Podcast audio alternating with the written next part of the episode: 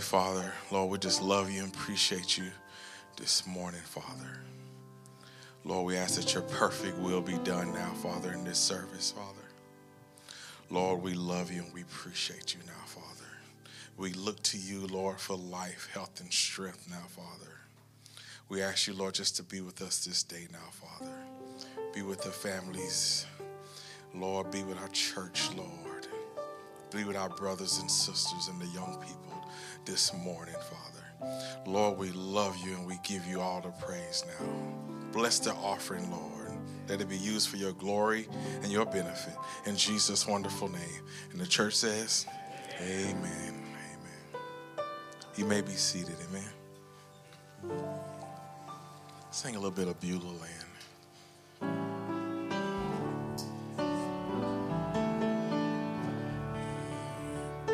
I'm kind of homesick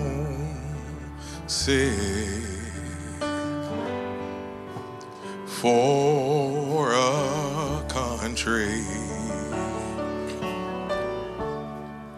to which I'll never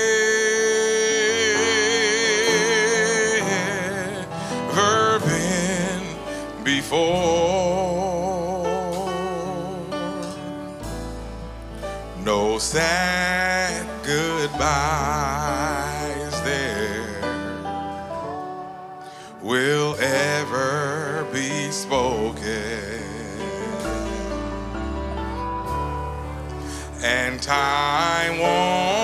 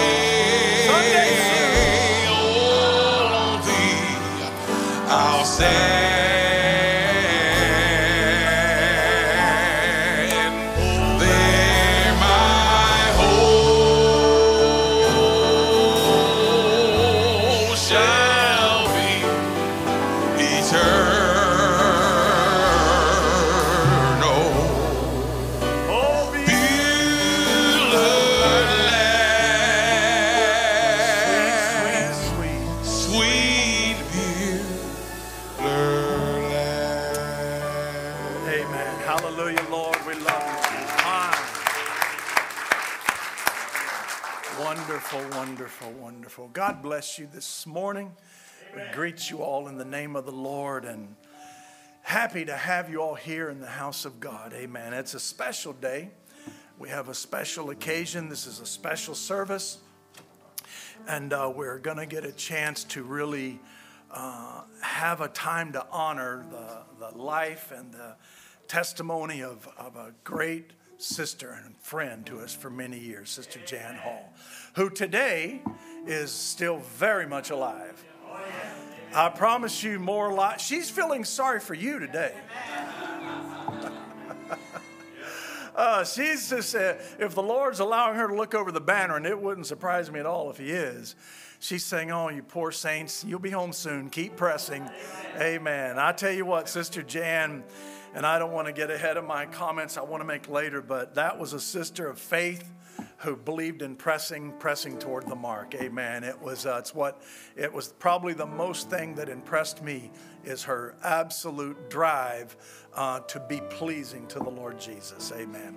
And so we're happy today to have uh, Brother Scott Smith and Sister Tanya here with us. And I don't know if any of the, I think some of his church members were going to come down and somebody had some car trouble. Devil's always busy, but Lord knows all about it. But we're going to have him come today and you're going to bring the word of God to us. We we were going to kind of do it in reverse and have the memorial side first and then turn him, let him out of the chute and let him, let him go to bucking and, and bucking the devil. Amen. But we decided it would be better part of wisdom to have the regular part of the service first, and then we want to have some time uh, to memorialize our sister Jan. We have many members of the family here and more coming uh, who couldn't be here right as we started. So that was one of the reasons it worked better to flip it. Amen. Praise the Lord. Happy to have, uh, we got so many Smiths, but happy to have uh, certain Arizona Smiths. I see Daniel here and I see Ike. Uh, where's your folks? Kevin, Sarah, wave, jump, flip, do something. Oh, they're not here yet, but they're coming, right? Amen. They still remember how to get here. okay. All right. Good deal. Oh, Sister Dorothy. Everybody turn around look. Sister Dorothy. Praise the Lord. Oh, my goodness. It is so wonderful. Uh, to have you here today, to see you walk in. Praise the Lord. And uh, it's going to be good to see Kevin and Sarah among us again. Amen. Didn't know my favorite slacker was going to show up today. Mountain Man Luke is here. I didn't know it was Jeremiah Johnson or Amen. Praise the Lord. I love the whole family, but amen. Luke has always had a special place in my heart. Amen. It's just how it is. Amen. So happy to see him and happy to see Sister Bess get to squeal and get surprised as he come rolling in. Amen. Praise God. So we're happy to have you all today. We want you just to open your hearts and minds up now. We're going to bring the Word of God forward. And how many want Brother Scott just to take his liberty? Amen. Can he just see the whole church wants him to take his liberty? Amen. So we're we're looking forward to what God has for us. Brother Tony, let's have another course of that Beulah land as Brother Scott comes. oh, yes, Lord. I'm longing, Father.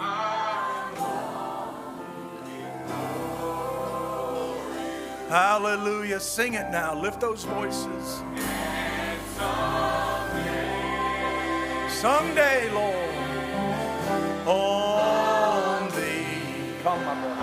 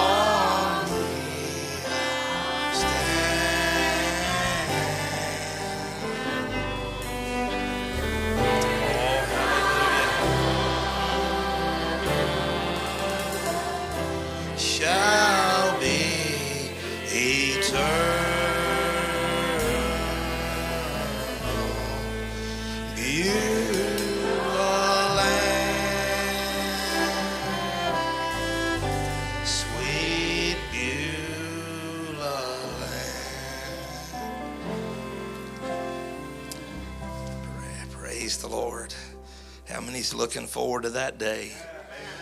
Praise God. So good to be here. Just want to greet you in the name of the Lord and from our assembly back in North Carolina, uh, the Lighthouse of Lenoir. They bring greetings.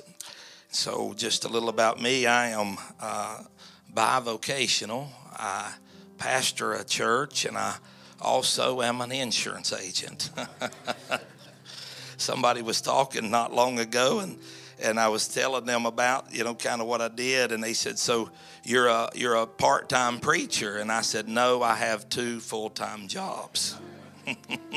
so uh, praise the Lord. So uh, we just bring greetings uh, to you from the the folks back home, and just good to be here, and sure to just to be a part of of, of Sister Jan's. Uh, homecoming and celebration. Brother Jason had made a statement over at the graveside two weeks ago. He said she's uh, she's more alive than we are, and uh, I like that. That's that is a fact. She's she is more alive than we are today. Amen. So praise God. Let's take our Bibles out this morning. We just we've been invited just to speak just for a few moments this morning. We'll be mindful of the day and the time, but uh, just a little something the Lord had laid on our heart and. Uh, let's take let's turn if we can to the book of Isaiah chapter six, and uh, and then also Revelation chapter four.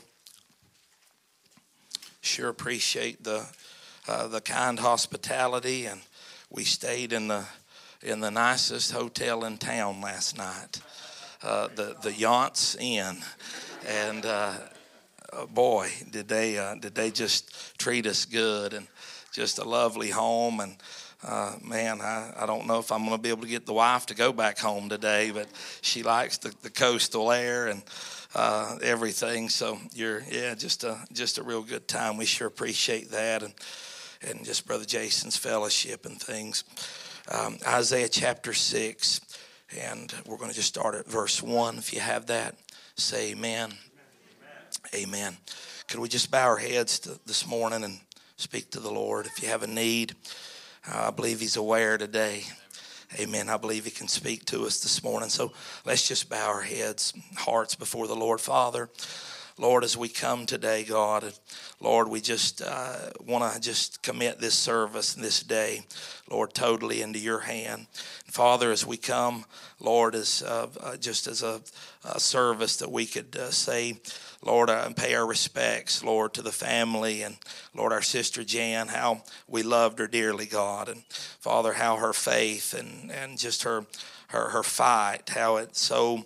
Uh, just just still speaks today, Father, and we're so thankful to have that opportunity to have to be able to fellowship and to have gotten to know them, Lord. And Father, we would just pray as we look today to your word, Lord, that you would speak to us. Lord, that you'd meet the needs here this morning. Father, we come, Lord, just uh, asking that you would move me aside. Father, just uh, speak to the hearts of your people. Lord, we are a needy people today. And Lord, we just commit this service this day, Lord, into your hands and just say, Have your way, Lord. We'll love you, we'll honor you for it. In the name of the Lord Jesus Christ, amen. amen.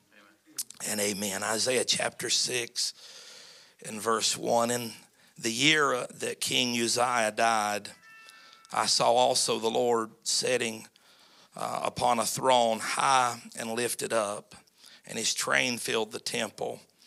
Above it stood the seraphims, each one had six wings. With twain uh, he covered uh, his face, and with twain he covered his feet, and with twain he did fly. And one cried unto another, and said, Holy, holy, holy is the Lord of hosts. The whole earth is full of his glory. And the post of the Lord moved at the voice of him that cried, and the house was filled with smoke. Then said I, Woe is me, for I am undone, because I'm a man of unclean lips, and I dwell in the midst of a people of unclean lips for mine eyes have seen the King, the Lord of hosts. Then flew one of the seraphims unto me, having a live coal in his hand, which he had taken with the tongs from off the altar. And he laid it upon my mouth and said, Lo, this hath touched my lips, and, and thine, or this hath touched thy lips, and thine iniquity is taken away, and thy sin purged. And I heard the voice of the Lord saying, Whom shall I send, and who shall go for us? Then said I, Here am I, send me. Now, if you will, turn to the book of Revelation, chapter 4. Revelation chapter 4, and I want to just read two very familiar verses, verses 1 and 2.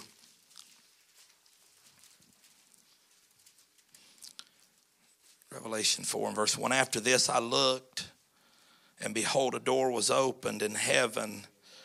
And the first voice which I heard was as it were of a trumpet talking with me, which said, Come up hither, and I will show thee things which must be hereafter. Amen. May God add his blessings. You can be seated this morning.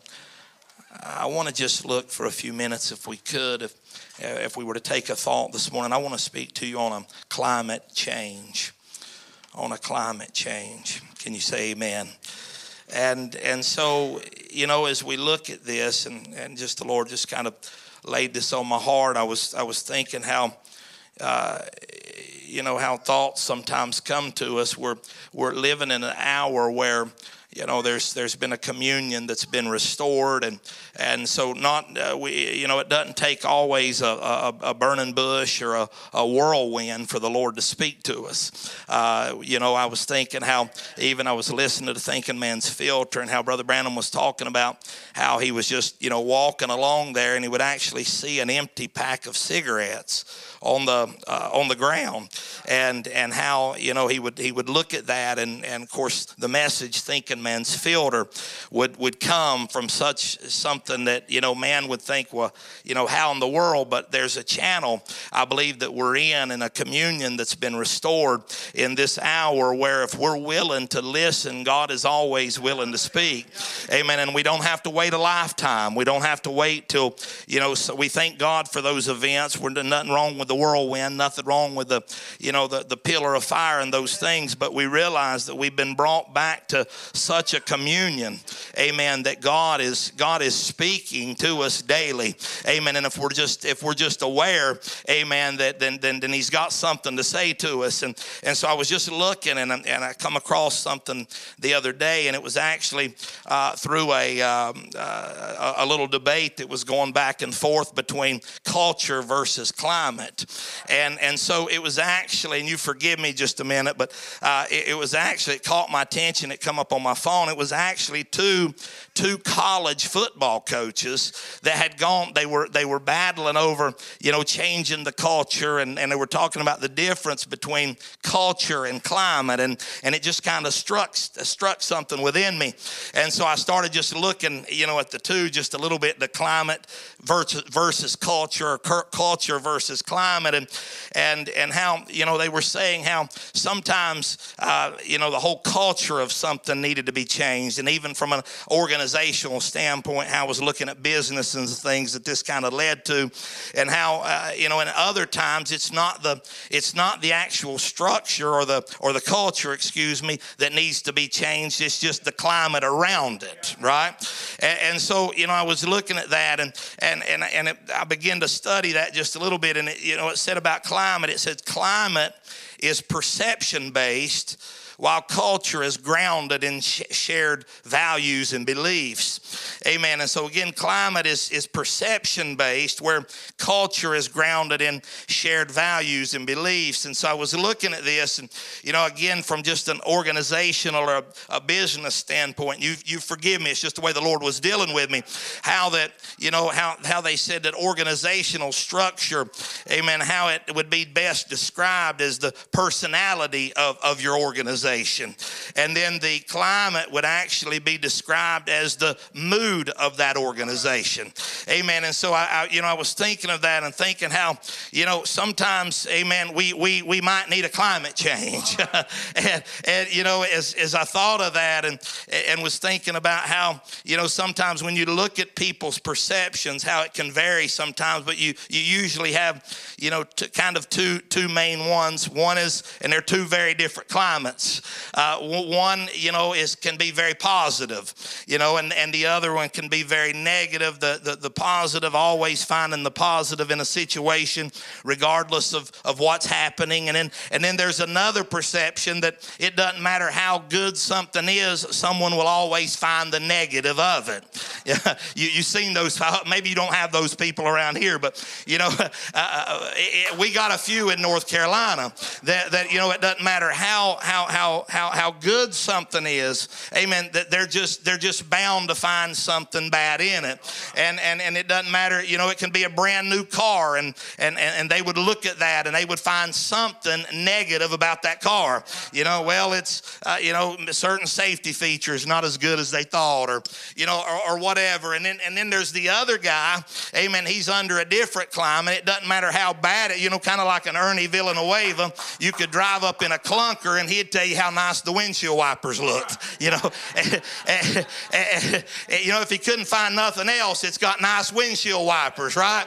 And, and so you, you see that how how how how this can can, can so uh, change or, or how this can so drive something. Amen. Just just one's perception or amen the climate. And I was thinking, you know, how Praise the Lord. How how that uh, you know it, means a lot, and our, and, and our, how our attitude it, it really means uh, a whole lot this morning.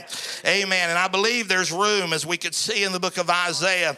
You know, here Isaiah is in chapter six, and we find that he has what Scofield would call as a transforming vision in chapter 6. Well, if you notice, amen, all through Isaiah, Isaiah chapters 1 through 5, Isaiah is still a prophet, right? He's still a prophet. He's, he's getting visions. He's prophesying. He's, he's, he's got a prophet's ministry. Amen. Not, not taking it, can't take anything away from that. He was a prophet, those five chapters. But in chapter six, something happens. Amen. Isaiah sees the Lord like he's never seen him before. Amen. He's brought up to a place. Can you say amen? Amen. What does that show us? It shows us, regardless of who we are, amen, or where we are, there's always always room to come up higher. There's always place to come up higher. Can you say amen? And how he would see the Lord here like you like never before. Amen. And it would so change Isaiah, amen, that, that, that it would transform him. Again, Scofield would call it his transforming vision. Amen. Because not only did he see God in a whole different position, but it brought Isaiah to a higher position. Amen. When he would see the Lord this way, it would do something. Amen. There's something about seeing God. Amen. When we see God, we can't help but to see ourselves. Amen. When we see Him, can you say amen? There's something about it you can't help but to see yourself. Amen. The closer, amen, and the more we see of Him, amen. Notice this Isaiah in those first five chapters, it was the six woes of Israel. It was woe to this, woe to this, woe, amen. But when he saw God, when he seen God, amen, like this, amen, in this this transforming vision, notice where the woe turned. It was, Woe is me. Amen. What happened? He began to see himself, amen, in a closer view as he saw God in a closer view. Oh, praise the Lord.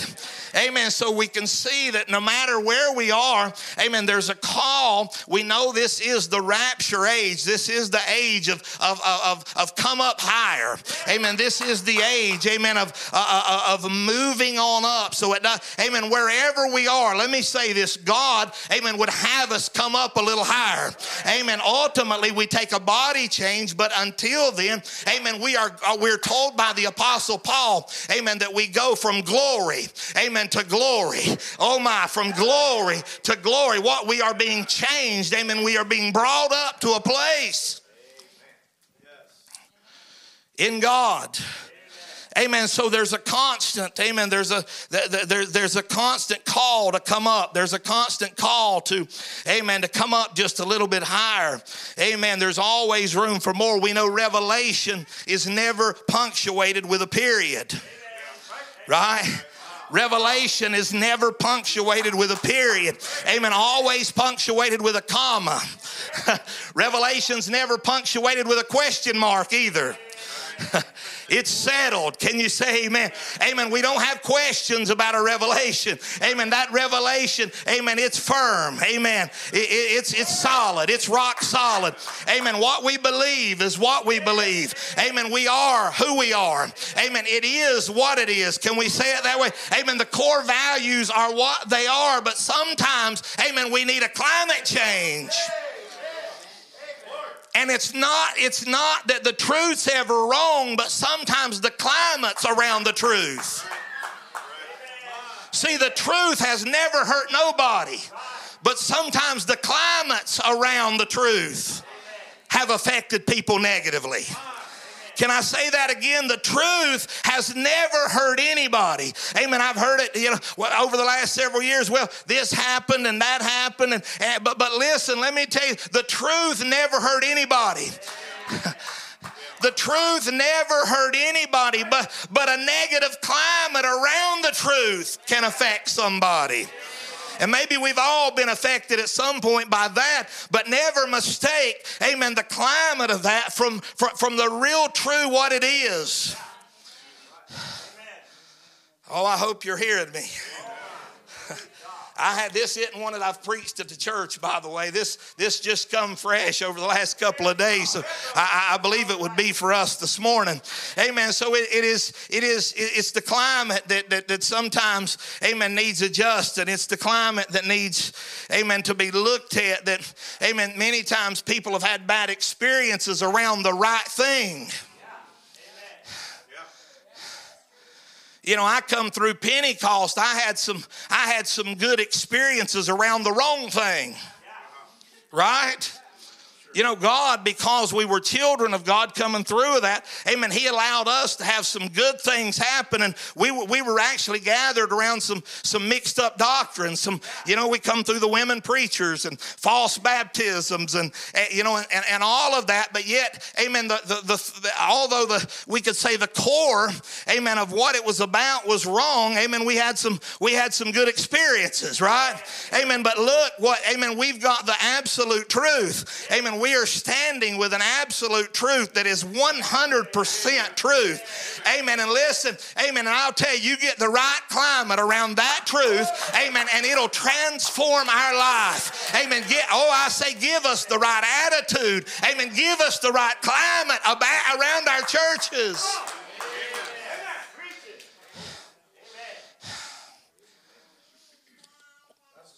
Oh my. Because I don't want, listen, I don't want the climate I'm under to, amen, to, uh, to cause somebody to, to, to, to look at the truth the wrong way. I don't want, oh, can, I, can I just preach this this morning? I don't want some old sorry attitude that I have to be a turnoff for the most valuable thing, amen, that's ever hit this earth. Oh God, a climate, a climate change. Can you say amen? amen. See, because we're gonna, we're, you know, we're gonna, we're gonna do what we're gonna do. We're gonna continue to have service, yeah. right? We're gonna have worship service. We're gonna have song service. We're gonna come and have Wednesday night service. We are who we are, and we're gonna do what we're. But listen, the climate around that is a difference maker. The climate around that is the difference maker. Amen. We're going to be here Wednesday, but what climate are we coming in with? Amen. We're going to be here for worship service, but what climate is that under? Amen. Is it under a spirit of worship? Is it under a spirit of, amen, uh, uh, uh of, of giving back to God? See, it's a difference maker. That that that climate, it's it's it's it's it's a powerful thing. There's a, amen. There's a, and some of you some of you are probably familiar with the term acclimatization. Amen. There's something, amen. Even naturally, how our bodies are, are, are so built by God that we can go to a, do, a new environment, a different. Say, let's say, you know, maybe out to uh, uh, to Colorado, to uh, you know that parts of Colorado that's uh, that's very high altitude, Denver, Colorado, a mile high. Yeah. And how that you can be there, and, and when you first get there, it's a strain right? That higher elevation. It's a strain. You, you'll see many athletes that, that are unfamiliar with that. Ter- they're having sat there with an oxygen, uh, you know, get, getting extra air, getting oxygen because the air is so thin and so forth. But, the, you know, trainers, a lot, a lot of athletes will go, and, and I'm, I'm standing here probably not the, uh, the best one to tell you how to exercise. Brother, Brother Heideshell was telling me yesterday, he said, I think you're 30 or 40 pounds heavier than the last, last time we we were together. And I said, I said, I said, you better be glad I'm a forgiven brother. but he told the truth. my son here here a while back he was straight out of highway patrol he was a state trooper and he, he was right out of the, the, the, the training and of course I've physical, always been physically fit, and and so he was he, he came over in my office, and I had a I had a box of Krispy Kreme donuts sitting there, and and uh, and so of course he watches everything he eats, and, and and that's all good, and you know all that. But he was over there, and he said, "Dad," he said he'd been talking to me about a diet. He said he said it's uh he said, I, he said, I'm gonna put it like this. He said that he said it's either it's either that diet and exercise, he said, or them Krispy Kremes. and I looked at those Krispy Kremes, Brother Jason, and I said, I was introduced to them before I was ever introduced to the word diet. I said, we, we just had a little fun with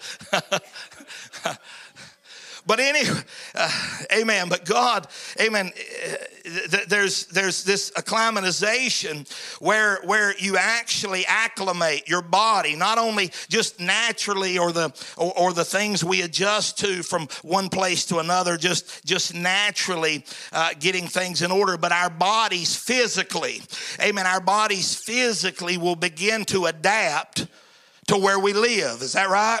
Amen. So as they go, say to, to, to Colorado and, and to those, you know, whatever elevation it would be, we'll use that because it's a it's a higher elevation. And how the body, even you know, naturally, I think it's just supernaturally, honestly, but how the body will begin to adjust. Amen. And begin to uh, all kinds of things begin to happen, and the body internally, right, begins to to to make changes, and it and it acts acclimates to that environment. Now, if you get there and, and, you, and you're just, you know, wore out for, from, you know, the lack of everything at first, listen, they'll tell them just keep training, just keep working, right? Amen. Just keep getting it. Your, your body will adjust to it. Are you with me? Amen. That, that it's not used to that, that higher living, right? Amen. Think, think with me here. Amen. There's something about, amen, a, a believer. Listen, a lot of times in Laodicea, it's, a, it's an age where people t- toggle back and forth forth. Amen. Hot and cold and up and down. But listen, amen. If we'll just stay, amen. If we'll just stay in that environment, if we'll just stay in that presence, amen. Just as much as the body, amen, naturally, amen, would transform to that, there is a body spiritually, amen. The body of Jesus Christ that will so, amen, so acclimate, amen, to that higher way of living.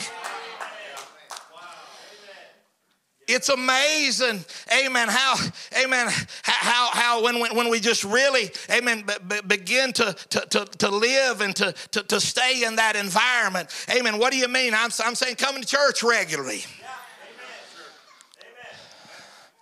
Amen. Hello? Come on. Amen. I'm, I'm saying, I mean, stay, do, do those things. Continue to do those things that are right. Stay in that presence. Stay in that atmosphere.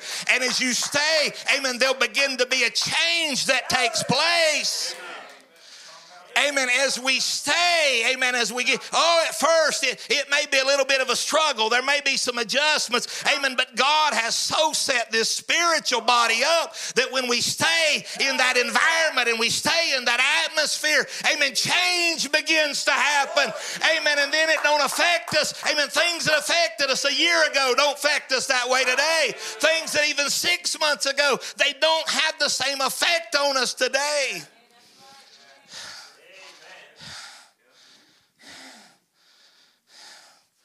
What is it? There's a change taking place. We are, we are, we are getting acclimated. Can you say amen? Amen. There's there's something that's happening. We're, amen, we're beginning to, amen, to, to, to, to look more like it uh, than everything else things that see the see the higher we live with there's a play I'm a, I'm a preventative type guy. Amen. I, I, I thank God that, that he can come in and fix something but amen I, I like it on the preventative side if we can. Amen. So I hello. Amen. So I say the the, the, the, the more we can live there amen the less likely some of these things the, the effect they'll have on us is that right?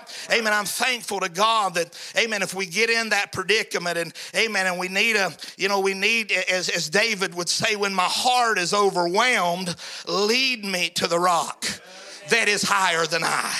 Amen. But I've learned this as a believer if we can stay in that place. Come on. If we can stay in that place, our heart won't be overwhelmed as often. Come on. Amen. I'm thankful, amen, that, that if we need that and we're in that place, He's still the God, amen, that can lead us to that rock, amen, that is higher than I. Amen. But I like the preventative side. Amen. God, help us to stay up there and those things won't have the effect that they have on us. See, the higher you get, the lesser you see of those things. You've been, many of you probably been in an airplane before, but I, would had a pilot friend there locally, and we got a little, I call it a dirt track airport in our little town. and uh, he uh, he took us up several years ago, and, and and where the airport is, you fly right over, right over where the Walmart is, Super Walmart and and and I remember, you know, we got up and I began to talk to him, and he was telling me, you know, which I could, it was, you could easily see that it was Walmart. And we, when we were looking down at some of those places, he took us over a racetrack and different things. But you know, the higher we got, you know, the uh, the smaller those things got, right? The higher we got, those things that did look so big and so large when you get up above it and continue just to, amen, to elevate and to, amen, and to come up higher, amen. Listen, those things look smaller. And if you've ever been in a, in a big one, amen, you, you can find it something that is a monstrosity of size. You can get plumb out of sight of that. What are you saying? I'm saying there's a place, amen, that we can get in Christ. Amen. There's a level of heights, amen, that we can get into, amen, with Christ, that we can get above these things. Amen. And they will not have the effect. They won't jar us, amen, like they did at one time. So change begins to happen as we as as as we acclimate and and and and, and this begins to, to to to change us. And as we said, Paul said we're we're changed, amen, into the same image from glory to glory even as by the Spirit of the Lord. Now, it's, you know, to understand how important that change is, amen, it's taking us from glory to glory. Amen. It is the change from one to another that will bring the change. Can you say amen? See, the you know the chain. Paul said, I'll show you a mystery. Amen. We shall not all sleep, but we shall be changed. Now, this isn't a different change. Amen. But this is in the process, amen, of the change that we're talking about. We're changed from glory to glory. Amen. To glory. Come on.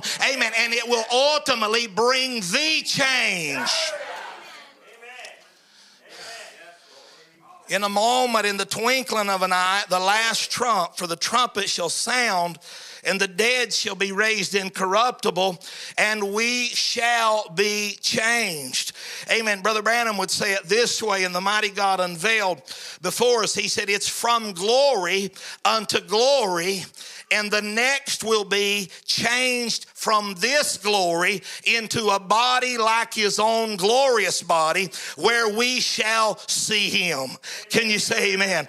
Now, now no, so it's from glory to glory. Amen. And, and that, that, we are being changed. Amen. And so, so, so the same change that, amen, that will bring the rapture, amen, is, is, is, is this change that we're talking about. It's not just said in a, in a stale condition and then, oh, I get a body change. It's not said in the same old mundane condition. Are you with me? But it is an on. See, this is an ascending life. This is an ascending message. Amen. It is to bring us up. It is to take us higher. Amen. It's to bring us to a body change. It is this is not a descending message. This is an ascending message. This is an ascending walk. A little audio, do we not have troubles and trials? Sure we do. Do we not have some adversity? Sure, we do. Amen. Those planes, they hit some turbulence once in a while. Amen. But listen, we are on the ascend. This is an ascending walk, this is an ascending life, this is a positive life.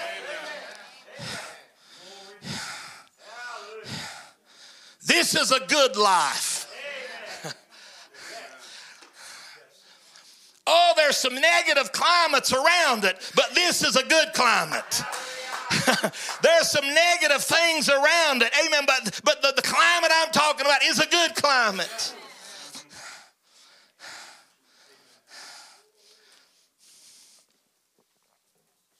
Oh, hallelujah. Watch, so it's from glory to glory. It's changing us. Amen. We sing the little song, From Glory to Glory, He's changing me. From glory to glory, He's changing me. Amen. What is the Word doing? It's bringing us higher. Amen. It's bringing us to a place. See, we realize in, in Revelation 4 that that's not just the rapture. Amen. But that call to come up higher. Amen. That John, God, the prophet of God, would tell us he types the bride. Amen. And it was come up higher. Amen. Not only to, amen, not only to a body change. Amen. But we're coming up higher every day. It's the anointing of this age. Right? There were four beast anointing in Ezekiel, also in Revelation, Ezekiel 1 and Revelation as well, Revelation 4. There were four beast anointing. Ezekiel had on the, the man, the lion, the ox, and the eagle. But then the prophet John in the New Testament, he puts them in the right order. right? Ezekiel had him man, lion, ox, and eagle. John gets it in, in, Revelation 4, and he puts them in the, in the respective order, which was the lion, the ox, the man, and the eagle. Now, Ezekiel had that eagle last because that, of course, that was going to be a prophetic. Uh, that was going to be a climate change age. Are you with me?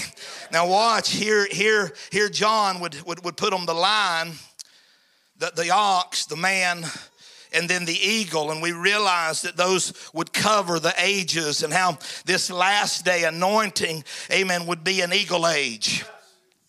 Amen. It would be an eagle age. It would be a prophetic age. Matthew, amen. Brother Branham would tell us how, how even these four beast anointings, he would say this in the fifth seal. He would talk about how the nature of, of those anointings would actually touch, amen, Matthew, Mark, Luke, and John or influence their lives.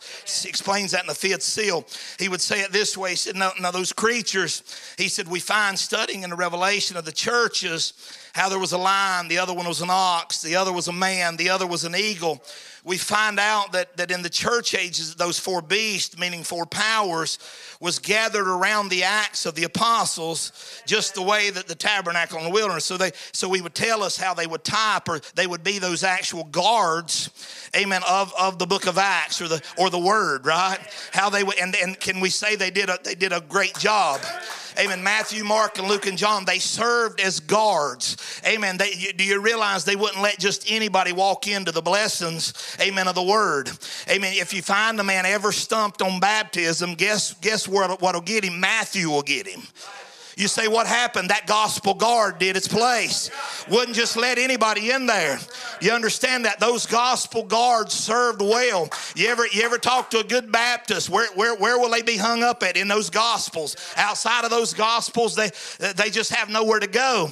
You say, what happened? Those gospel guards did their job. They actually, you ought to thank God, amen, that God has permitted you, God has allowed you, amen, to walk, amen, where a many a man would could only dream to see, things that men would only dream to see. God, amen, has so allowed and permitted this bride, amen, to go and look on the word.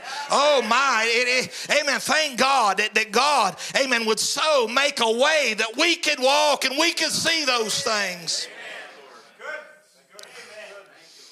When man standing there blocked, many of them standing there blocked, amen, those guards serving that purpose.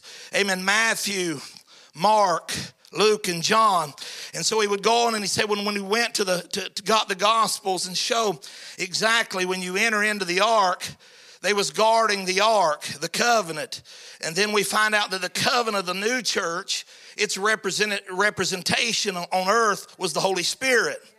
He said the blood had sent back to us the Holy Ghost and the four beasts represented the 12 tribes of Israel as it watched. He said, and finding their natures and taking that same nature and bringing it to each one of those four gospels. Exactly, it was exactly the same. Now, notice how John would line them up. He would line them up the lion, the ox, the man, and the eagle Matthew, Mark, Luke, and John. Right? So, Matthew would operate under a, a lion anointing. Hello? Come on.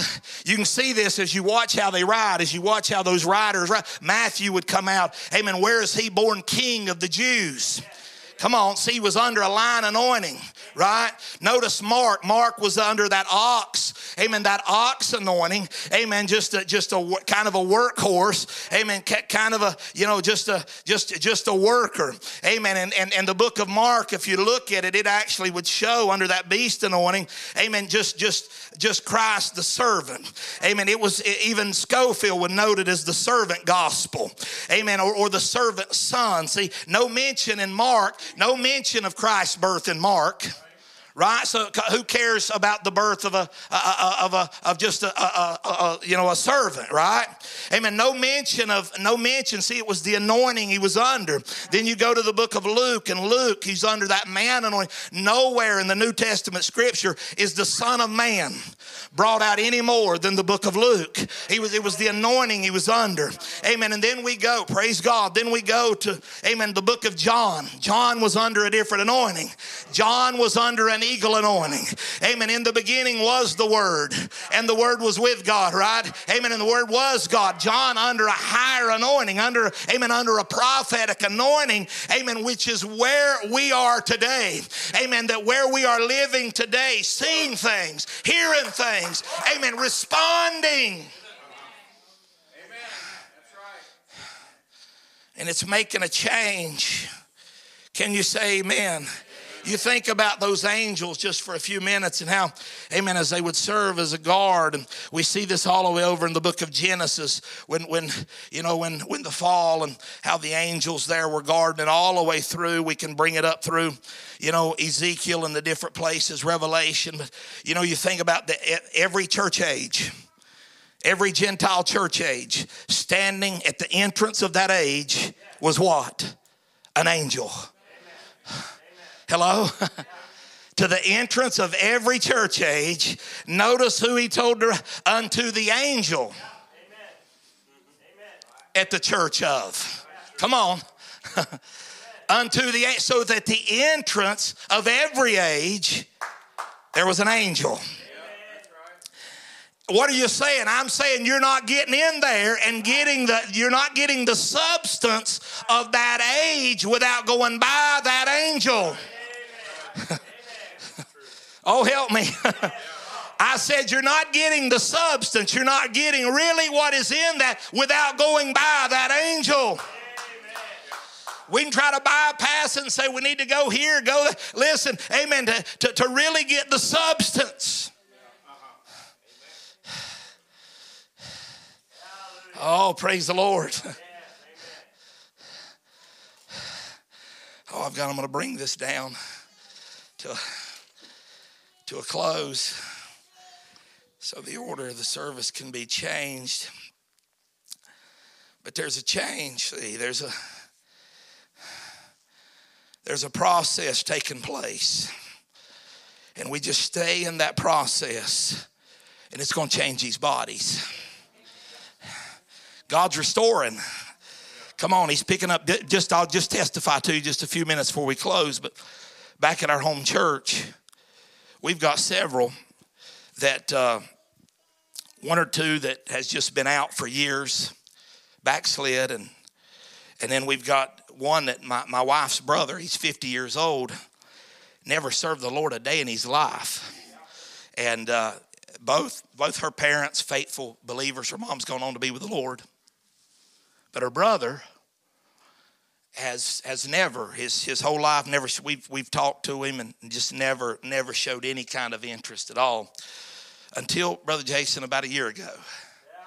And out of nowhere, he started coming to church. Now, his dad, which is my father in law, is, is, is one of our song leaders, trustee, just a mighty, mighty, just faithful man. And, uh, and so his, his son, which is my brother in law, who, who, and he wouldn't mind me sharing his testimony, who's been in and out of everything imaginable.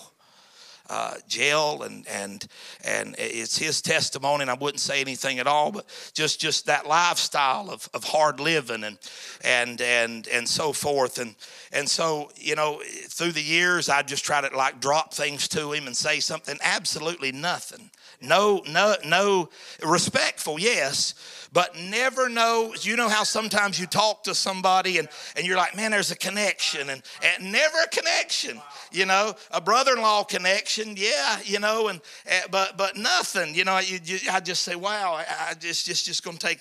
It's just to take the Lord. But you know, that's what it just takes. it just takes the Lord.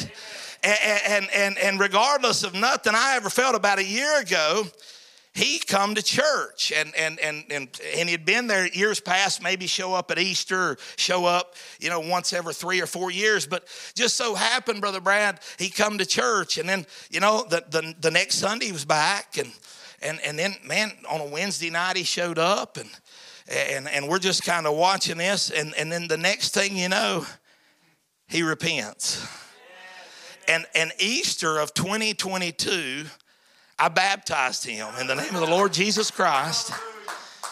And I want you to tell, tell you that he is at every single service.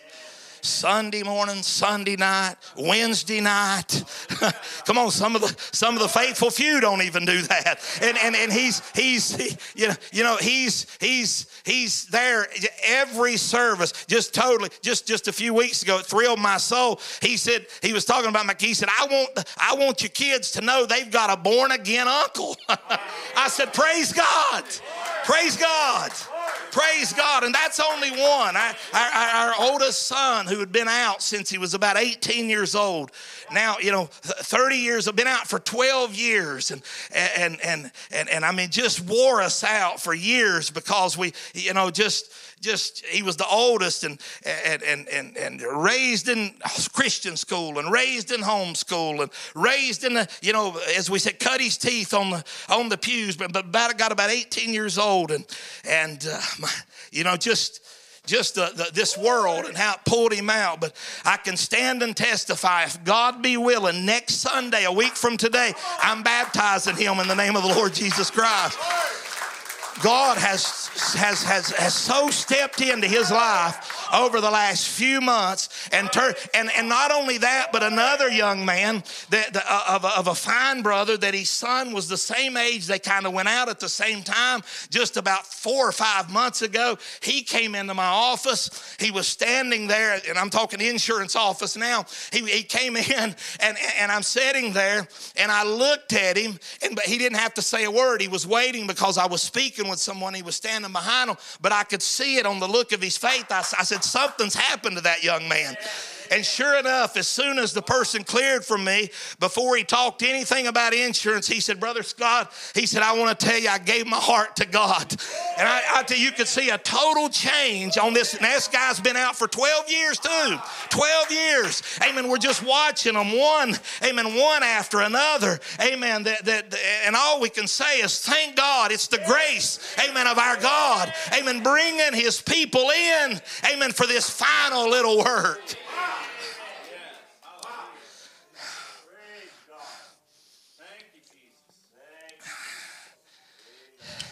You see, I like this, and I'm closing, but it's a it's a true story. Something I had happen just a while back. I had a, a couple insured, real nice family in Lenoir, and just a, a very uh, uh, pleasant, very pleasant. Some, sometimes people aren't so pleasant, but very pleasant very pleasant, pleasant clients. and and so they they they were they they, they had a few assets and things and the husband he had he had had a ring made he had taken a number of pieces of, of jewelry that he had bought his wife over many years of marriage and he um, he actually had terminal cancer and he took and he took these pieces of of of, of uh, different diamonds and things and he took it to a jeweler and he had her a ring made and he gave it to her just just months before his passing. And so she called and she said i need to get this thing insured. And, and we're talking a you know a ring a ring in value is i think was about $70000 for this ring.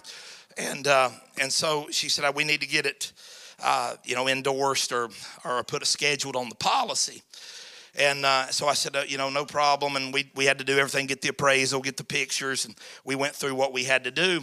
And we insured that ring. And it wasn't probably three months into that policy of having that ring. Now, she's a super client, been with us for years. And she called me.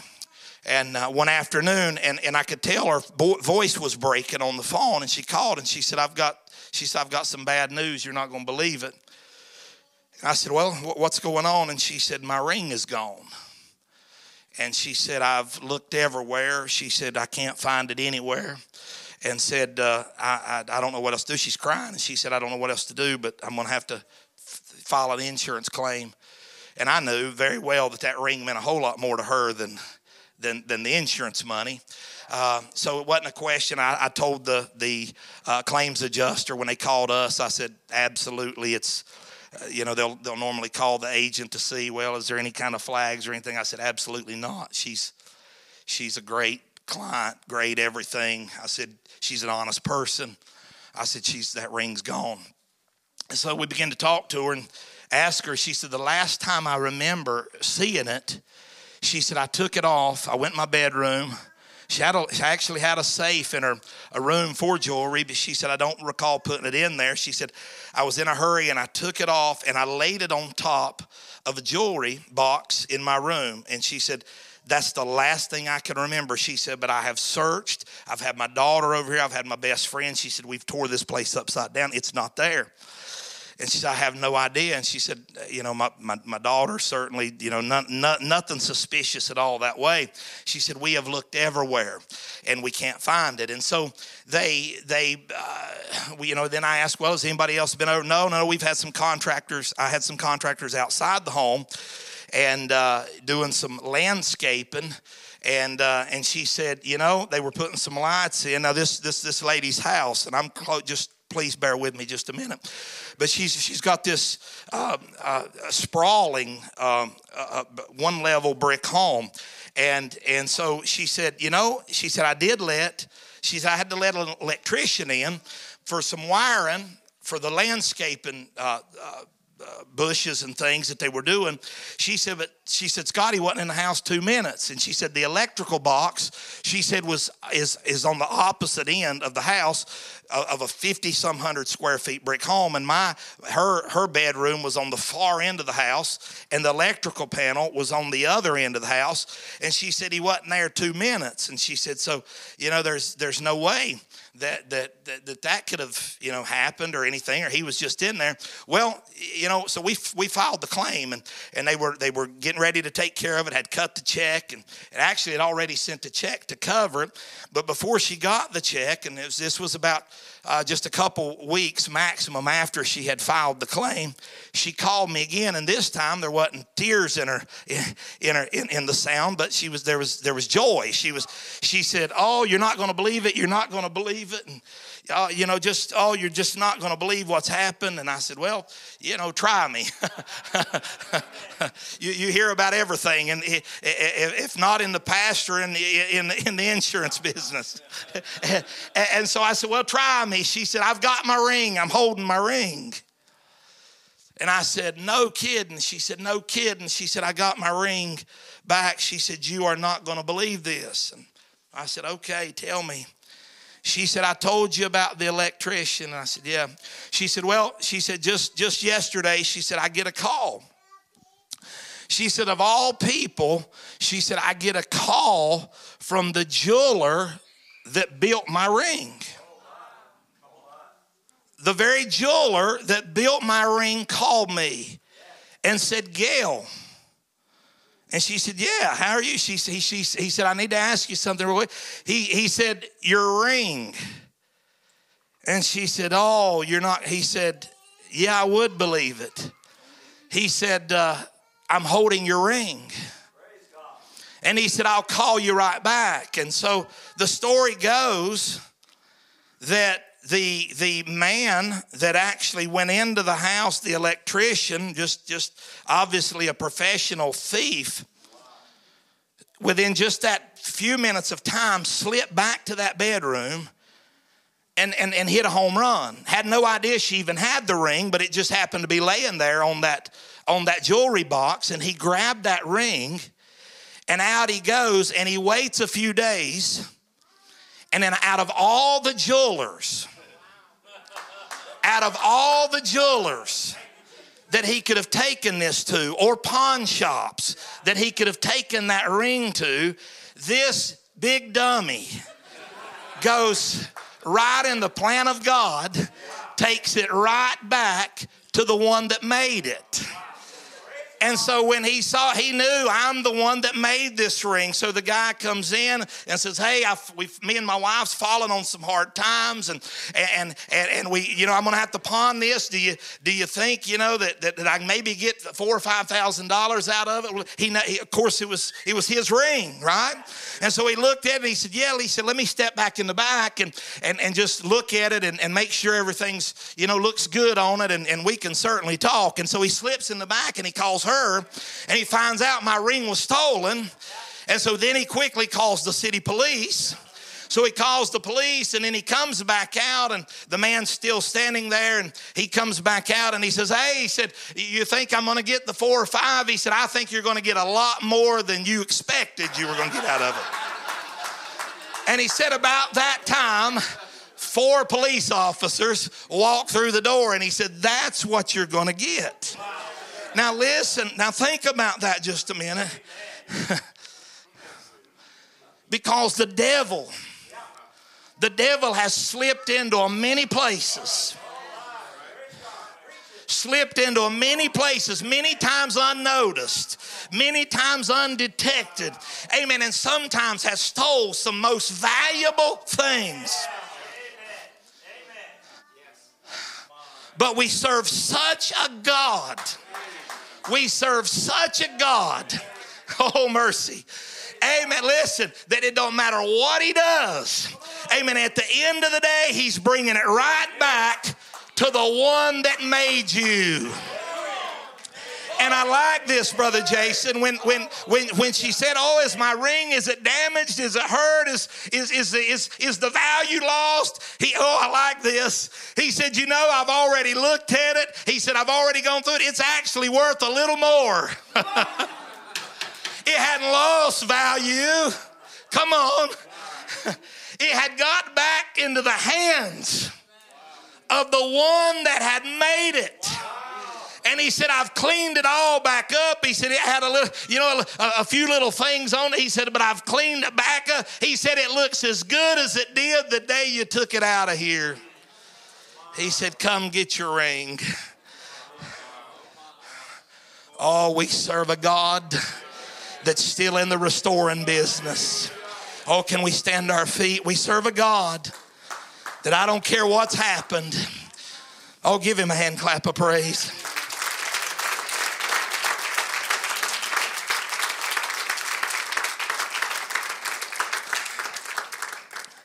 Let's just bow our heads. So we get ready to invite Brother Jason back and maybe the musicians, if that would be okay.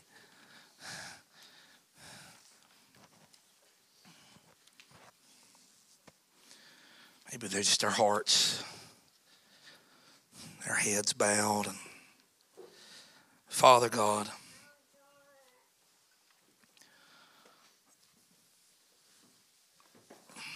Lord, there's none like you.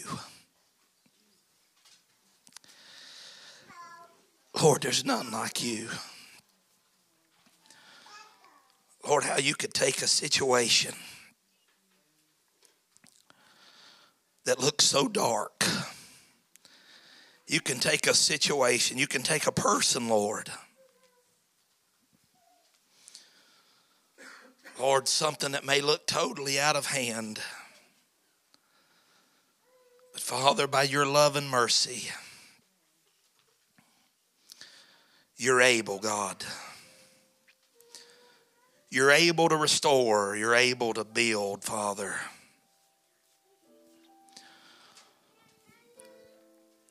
And God, I've I know myself. I know the way you've dealt with me.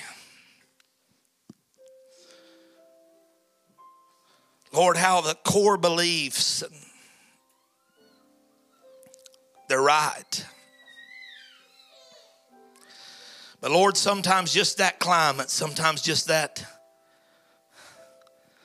that spirit over it, Lord, we just need to come up a little more.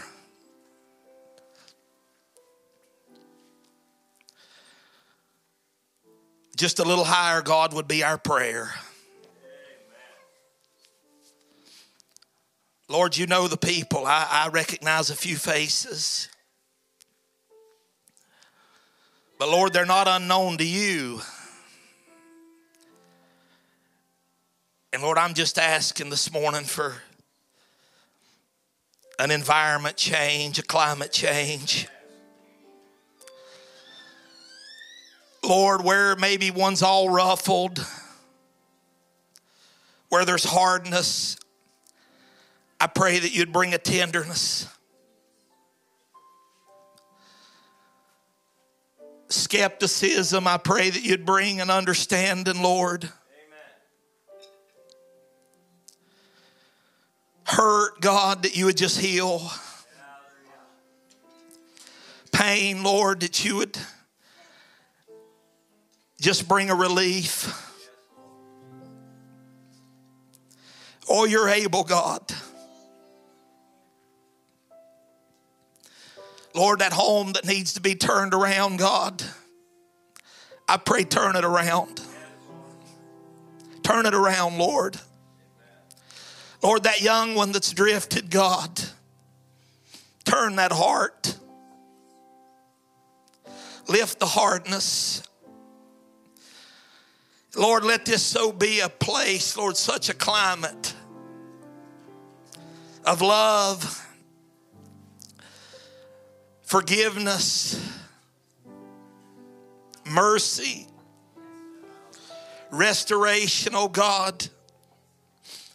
Lord, we're not we're not shunning responsibility. We're not Lord, we're not shunning Lord, sometimes we, we realize we have to be direct. Sometimes we have to, Lord, deal with situations. We, we Father, we understand that.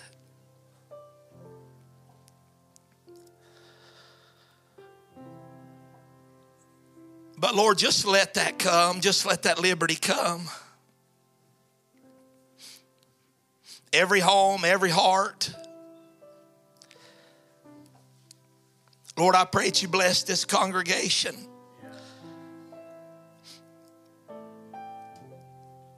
Such sweet people, God. Certainly a love for you, God. Bless Brother Jason, the ministry, Lord. Each one, God, that would have a part. And Lord, let us step up. Let us let us realize we're all part of the body of Christ. Every member so important. No big eyes or little U's. Lord, but even the one that would seem least, oh, how they're so valuable. They're so needed, God. They're so needed right here. They're needed in the work. And how, God, there's a part and a place for each one. They're part of a, such a wonderful body, the body of Jesus Christ. Grant it, Lord. Now go with us, I pray, as, as, as the order would maybe go another way, Father. Just let the Holy Spirit go with us. Have your way, Father. We love you. We so thank you, God.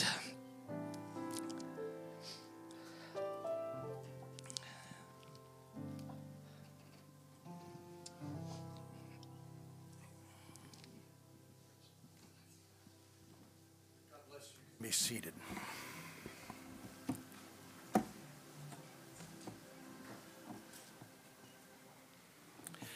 Certainly appreciated, Brother Scott, this morning. How many enjoyed the word? Amen. Give him a hand and praise the Lord.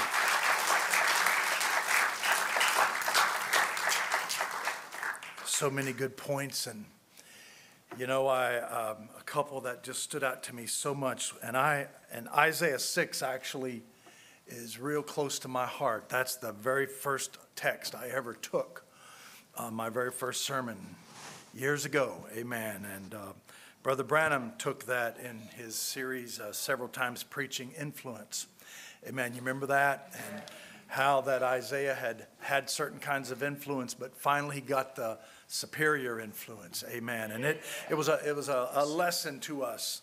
You know, uh, it was so close to the prophet's heart that we be aware of our influences. And there's, there's no greater influence you can have than the King of Kings. Amen. Amen. And the influence of His Word. I thought to myself, next time I'm preaching a family camp, I'm going to go back and revisit that again because that principle that when I, you know, when when the heavenly Father was high and lifted up, that lifted Isaiah up.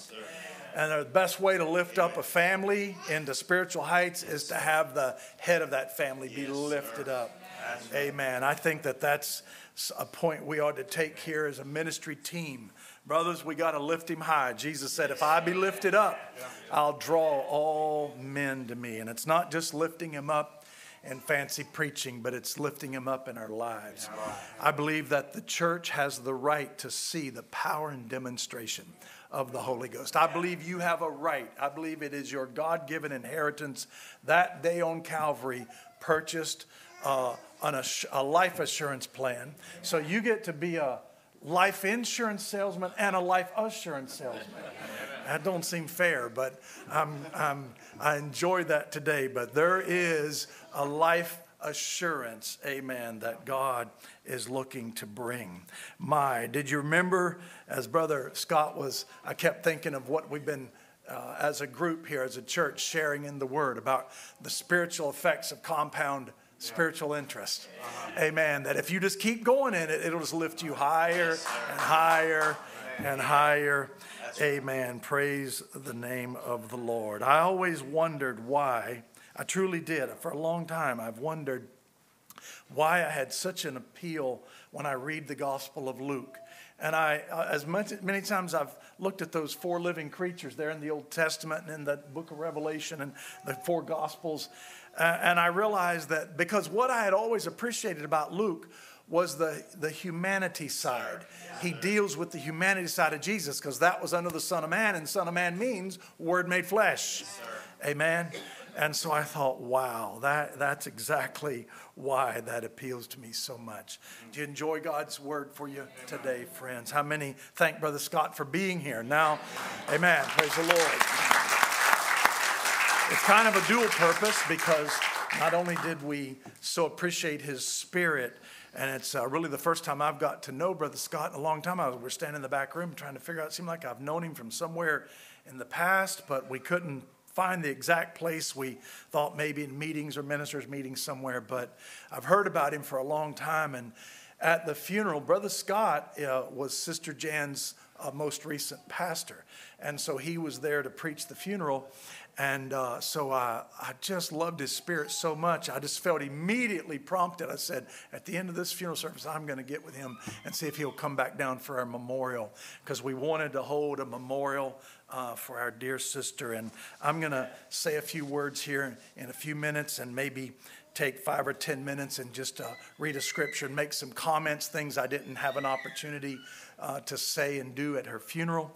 Um, I have a song uh, that I'd like for Brother Joe to get ready to sing. Sister Jan wrote on a piece of paper, and uh, it did my heart so good to actually see it. You could tell it was her writing. She had actually written probably a half a dozen songs on a piece of legal pad, and uh, her husband, Brother Gary, sent it to me, and uh, and it was all these songs that she wanted to have sung uh, at her passing. And we can't get all of them. I wish we could do them all. But uh, Brother Anthony opened up with I'll Fly Away. oh, it's, it's so, I'm so not surprised that was on her list. And then she wanted another one that stood out uh, that the family requested if we could get to any of them, get to I'll Fly Away and Precious Memories. So, amen. We'll have Brother Joe, and then, and then I'm going to uh, take a few minutes. And then we've got a, a, a nice portion from the family. And uh, they've got a couple of songs. I think Sister Anna has a song, Sister Caitlin has a song, and uh, there's a poem, there's a slideshow, there's a testimony I'm waiting to hear, and some other comments from the various family. They can figure out, y'all can figure out what order you want to go in. Uh, you did? Okay. All right, honey. Thank you. And so, um, that's my daughter in law for those of you listening online. I didn't mean to call her honey, but she's my daughter in law. And so, so, so anyway, we will we will get to that, and um, we'll we'll follow the order that they've sent us. So, Amen. God bless you, brother Joe. Give us that special this time.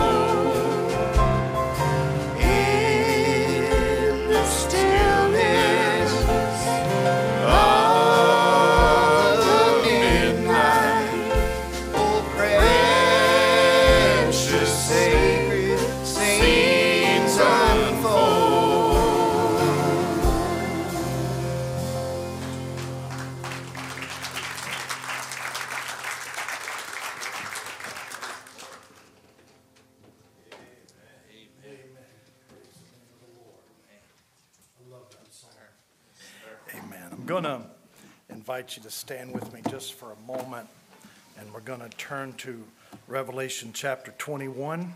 Say, that don't sound like a funeral, uh, anything for a funeral or a memorial. Well, It will in a minute. Amen. Because we're not here on a sad affair, we're here on a happy affair. Amen. We're going to uh, remember and memorialize the wonderful life of our sister. Amen. Revelation chapter 21. And I saw a new heaven and a new earth, for the first heaven and the first earth were passed away, and there was no more sea. And I, John, saw the holy city, New Jerusalem, coming down from God out of heaven, prepared as a bride adorned for her husband. Verse 3 And I heard a great voice out of heaven saying, Behold, the tabernacle of God is with men, and he will dwell with them, and they shall be his people, and God himself shall be with them and be their God. And God shall wipe away all tears from their eyes, and there shall be no more death, neither sorrow, nor crying neither shall there be any more pain. That's quite an elimination. and he says, Neither shall there be any more pain, for the former things are passed away. God bless you as you are seated. May the Lord bless the reading of his word. you know, for me, as I was saying just a few moments ago, the thing that has always stood out to me about Sister Jan, first of all, it didn't matter what kind of day you were ha- having. If you run into Sister Jan and that smile, you are going to be in a good mood right away. I so appreciated that. I think that Sister Jan had such a wonderful knack for just coming into a situation and brightening the atmosphere. Amen. She had a not only a beautiful smile, but a beautiful personality.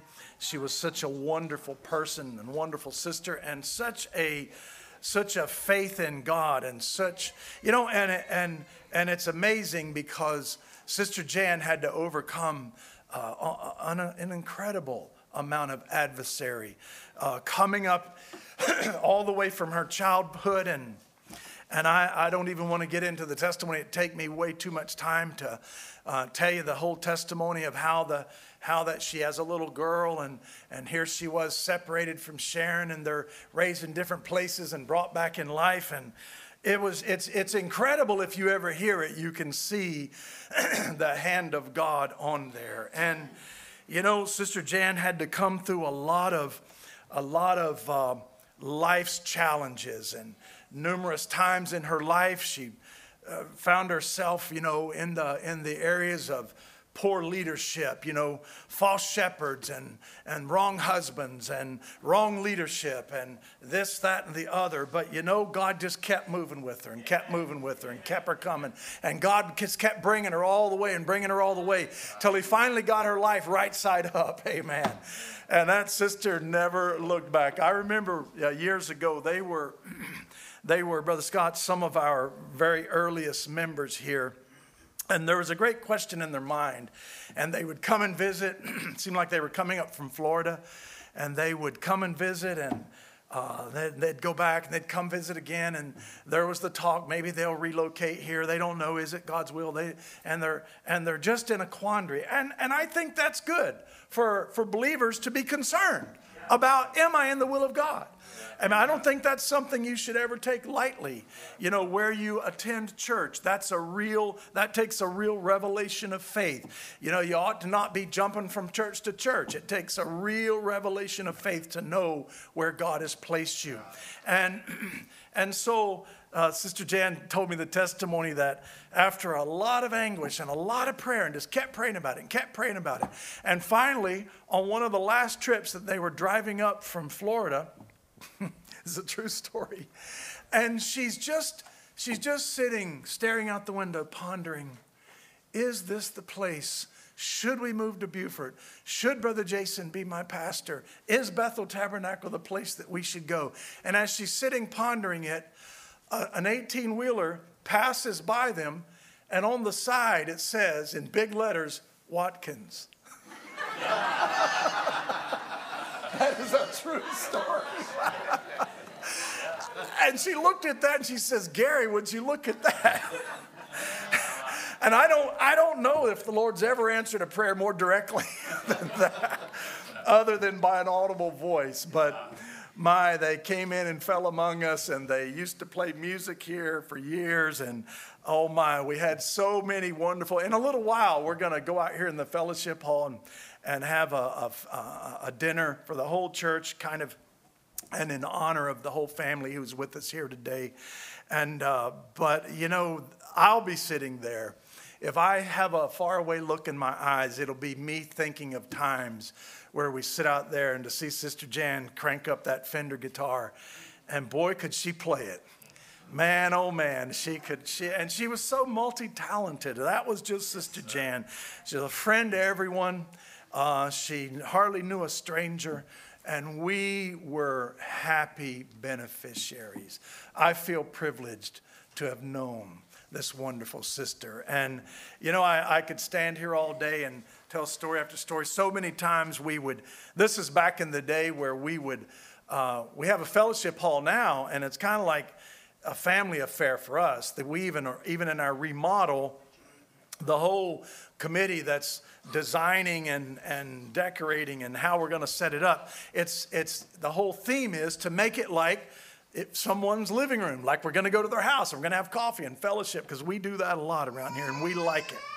Amen. And back in the day, that used to go down in, in my, and Sister Debbie and I, our single wide trailer. And it was just 16 foot, I think 16 by 80 or something like that. And I had the biggest single wide you could get, but I had three gorilla boys that were I was raising in that in that single wide trailer, and uh, boy, we outgrew it pretty quick. But we used to. Uh, uh the whole church. Now we couldn't begin to do it now. Back then we were just thirty some odd people, but the whole church would come on Sunday afternoon, and we'd go down into the into the trailer park, and everybody we'd be in the living room, the hallway, the kitchen. There'd be chairs everywhere, and we would sit in there. And I I have so many fond memories of seeing Sister Jan laugh sing, play guitar. And uh, many of you, there, there's some of you here today, amen, who remember those days. You remember that, Sharon, real good. And we had such a wonderful time. And so we still kind of do that, only we have to do it out here now. Amen, because there's, we do have, we did find a new upper room. I don't know if you knew it, but the upper room is where you stayed at your hotel there at Brother Brad and Sister Sarah's. That's become uh, uh, like, a, like a little secret word. We're meeting at the upper room. and, and my, the Lord just comes down. And, and there's a lot of those. I don't mean to single anyone out. We've had a lot of homes that have opened up their homes for gatherings and meetings. And we, we love family and we, we love the idea that we're all in this thing together. Right, Bethel Tabernacle? You hear me say it all the time. Hey, we're all in this thing together. It's one for all and all for one. And if I could be, uh, if I could think of one to be for, it would be for our dear sister. And I read this text because when you look at chapter 21, it's a new day. It's a new, it's, it's so, it's so, it's so new that John had to use the word new because this is beyond everything. This is this is now it's not even like it's even more than the millennium. Because in the millennium, the devil's still alive, hell's still there, he's under a chain of circumstance. There's still got to be a judgment, there's still got to be all these things, there's still going to be a coup. He's going to try to take over at the end of the millennium. But you know, and, and then and then you still got the earth coming through time. It's still in time in its seventh day. Uh, and, and you've got nations and heathens being raised up to hear the gospel. And a lot of there's the millennium, thousand years is going to be busy. But then you come to chapter 21, and now all of that is over. The millennium is over. The coup has been put down. Satan has been destroyed. Death and hell are cast into the lake of fire.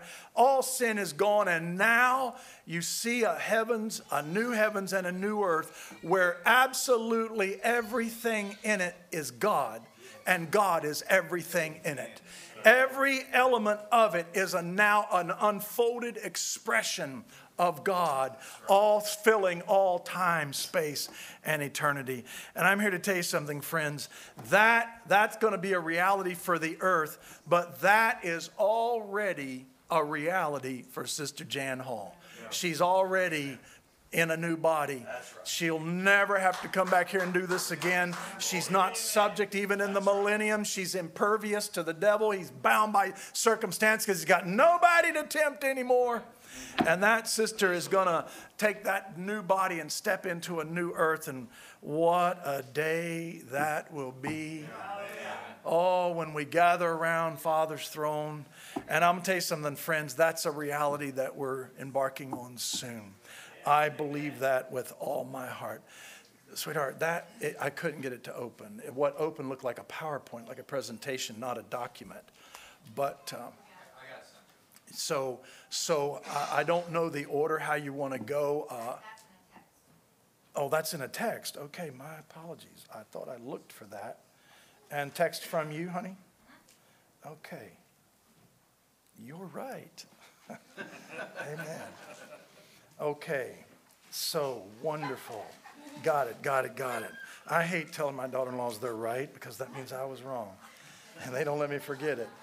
Amen. So, our first order is then to have Sister Anita and Sister Caitlin um, are singing a special. Amen. So, come, sisters, at this time. God bless you.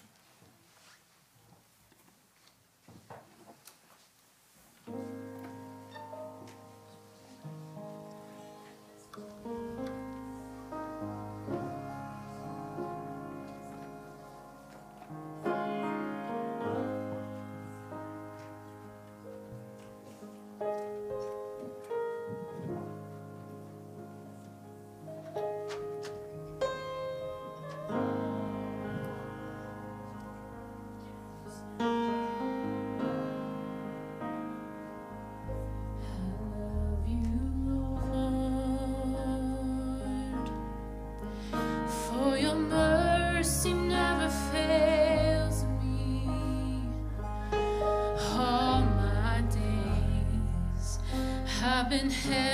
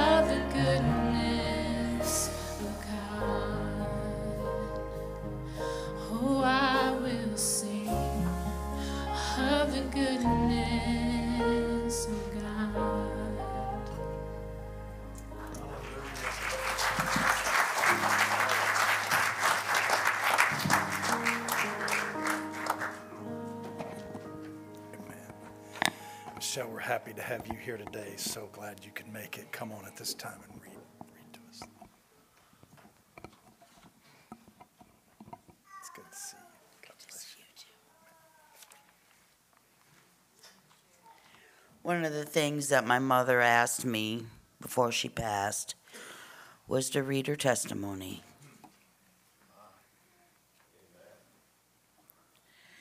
I remember the day clearly, the day of my supernatural visitation.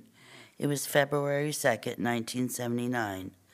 I thought it was just another day when I woke up that morning, but I felt something strange in the air. I felt a sadness in my heart, a burden of some sorts I couldn't explain. For some reason, my motives were different that morning. Instead of thinking of myself and doing what I wanted to do, I thought of just wanting to be alone and with my children.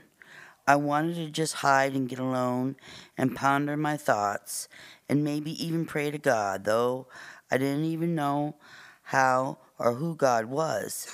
But it ended up I was talked into doing what someone else wanted me to do.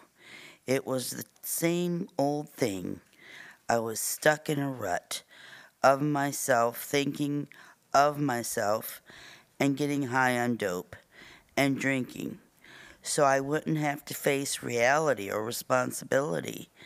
The person I was with had led me down the wrong road in life.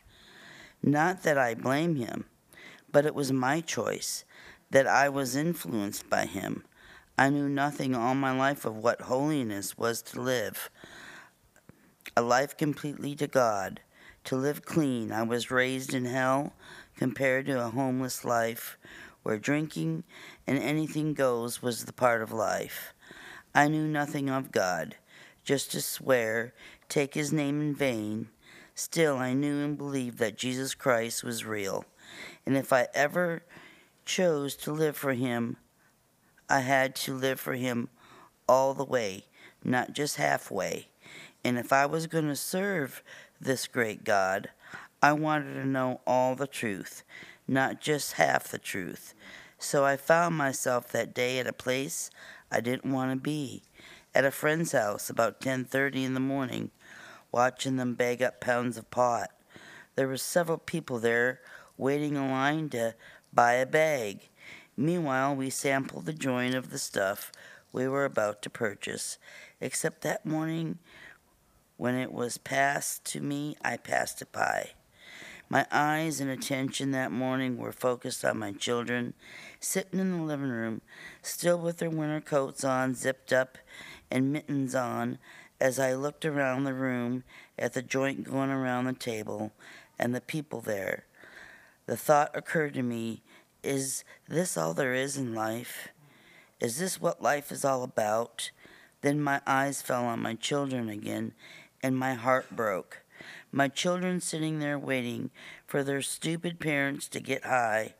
Why aren't we with them? Why aren't we spending time with them? Why are we making them go through this? So watch their parents get numb, innocent, just doing what they're told. Sit there and wait while we get high. When the joint came around again, I passed it by. I refused it. The anger inside me swelled how stupid I was for all this time I wasted when I could be enjoying what really counts them. Then my friend Susie asked, could could be enjoying what really okay me when she seen I refused smoking, she offered a glass of wine. I didn't want that either.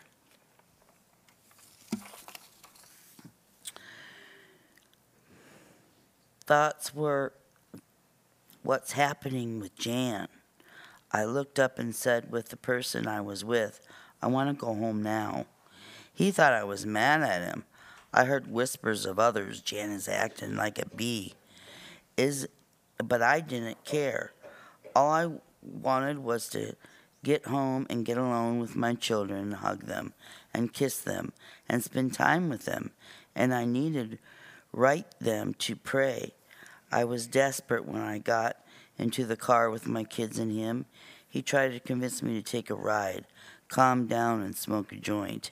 And I went crazy. It seemed I screamed and stomped my feet and said, No, no, not this time. You promised when we got back together again after splitting apart, we would pray and read the Bible and go to church. But it's the same thing over and over again back to dope and drinking. Take me home so I can be with my children. He tried to convince me to leave the children at his mother's house. No, I wanted to be with them, but he was taking me there. Anyway, I saw the car going slow, slow enough I thought I could just get out and run. But the road was very icy, and when I got out, I slipped and hit my head on the road. When I looked up, the car was way ahead of me, and my kids looking out the back window crying for me. His brake lights went on and he started to back up. I knew I would be forced to go with him. So I got up and started running. I ran fast and swift, like there was an energy in me I didn't know I had. When I got home, I looked at the mirror at myself. I stared, and my emotions were raging. I thought I was losing my mind, and I, the old way of thinking was being transformed to a new way of thinking, where I didn't want my thoughts anymore. I wanted his thoughts now. He came with out my children and he took me to the hospital to see if I had head injuries. But none were found, and he dropped me off home where I sat in the chair in the living room from 2 p.m. to 8 p.m. by myself. I never moved from the chair. I watched the evening shadows fall and kept asking the question over and over, what is happening to me? At 4:30 a voice spoke inside of me. It said, "Choose this day who you will serve. If you choose me, you shall live. If you continue as you are, you will die.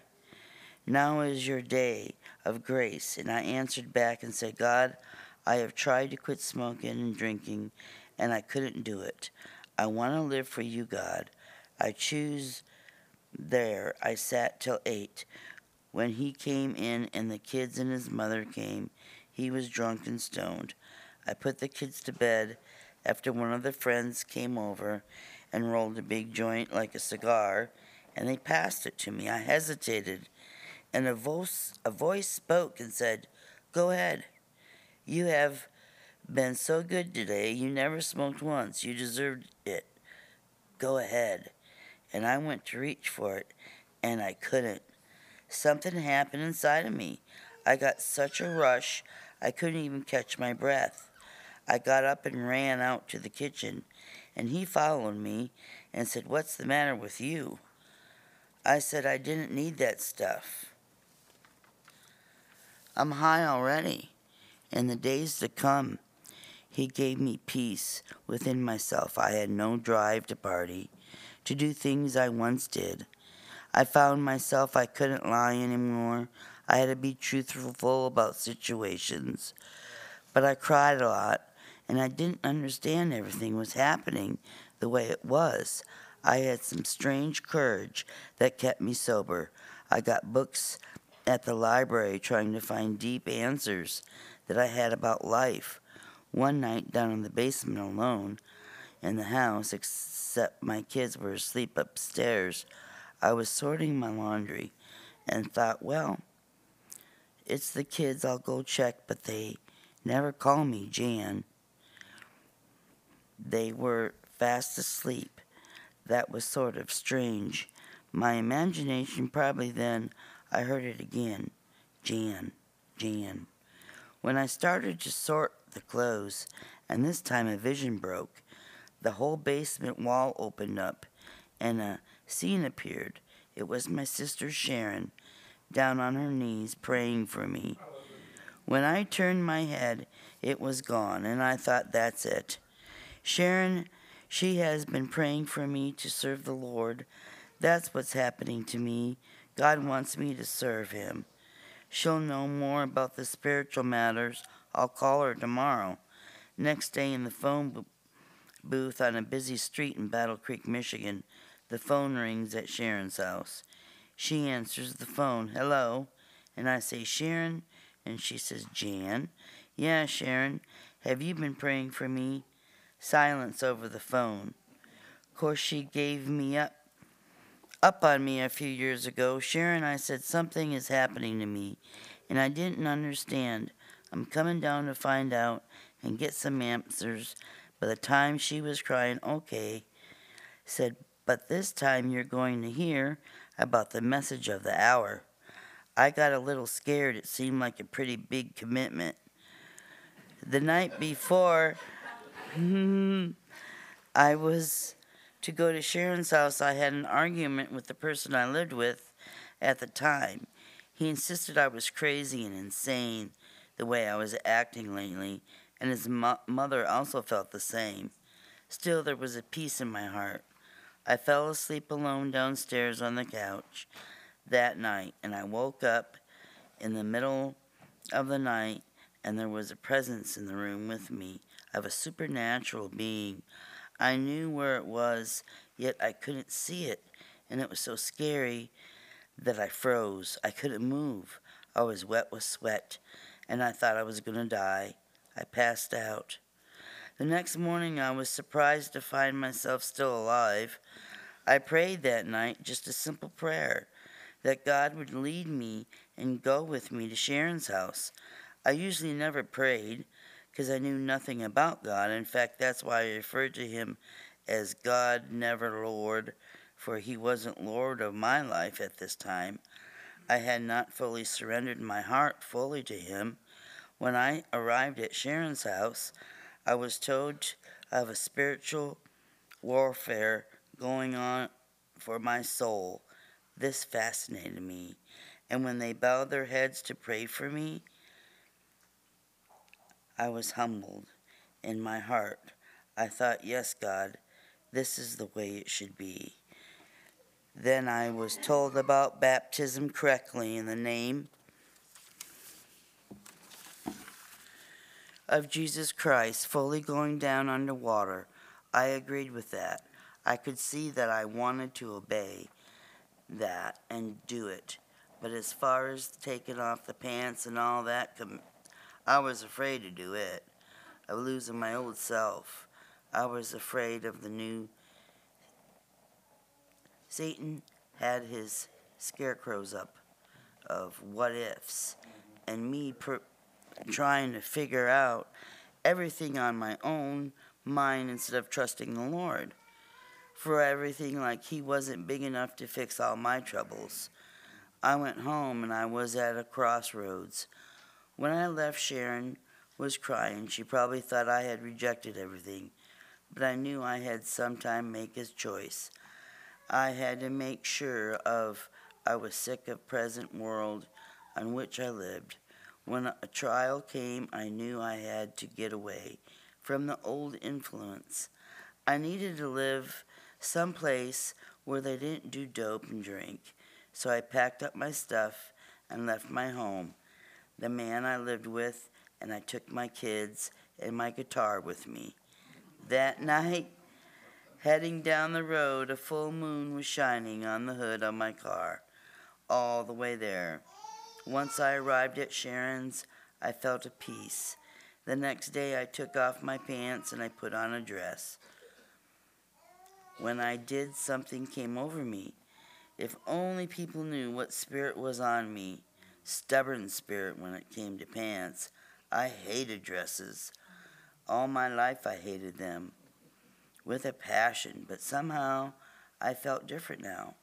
I know I needed to be baptized, and I was in a muddy creek in Ohio. Most refreshing water I was ever in. I had godly sour, sour until repentance, I cried so hard being baptized. Every sin came up before me. I knew at that moment I was a sinner, and if I took crawling to God on my hands and knees, was willing to do it, I had to get to God. After Sharon gave me books, messages preached, only to give the glory to the Lord Jesus Christ. But I read his books anyway, taken from sermons, trying to find out more about the great God I was called to serve. Sharon told me he was a prophet, William Branham, in our day, so I thought I'd ask God about this. So, in a simple prayer, God to show me I didn't know, didn't want to be deceived as I read the books and thought came to me. No man could think of these words that it says here. It has to be God. So, in fact, God revealed to me he was speaking through the man William Branham. It wasn't William Branham thoughts at all, but God using him as a mouthpiece to speak to me and all kinds of children. When I realized what a high calling I was called with, that I was a daughter of God of the King, I was a daughter of God. I walked around for days in awe of this, thinking, why me? Who am I? I never did anything to deserve this. Then I got the revelation of His grace. The Word of God kept opening up to me more and more until I passed the point of no return.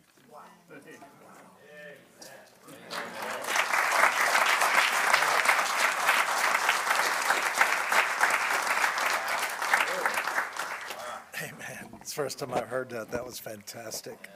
Amen. Come, Martha.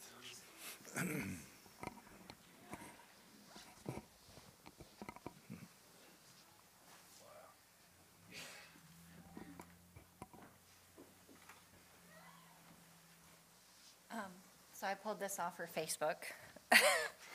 um, she was an avid Facebook user. Uh, and the last slide shows something that um, when we were going through pictures we found in her Bible. Um, she wasn't afraid of dying. She she knew that what was waiting for her on the other side. Um, and I just I kind of wanted to paint a picture of my aunt. I don't I know some of you don't know, and I'm really nervous, so I might have to stop and take lots of breaths. Um, for those of you who didn't know my aunt, she was a character for sure. Um, she had an extreme sense of humor, um, and she loved her family and her grandkids and her children and us. Um,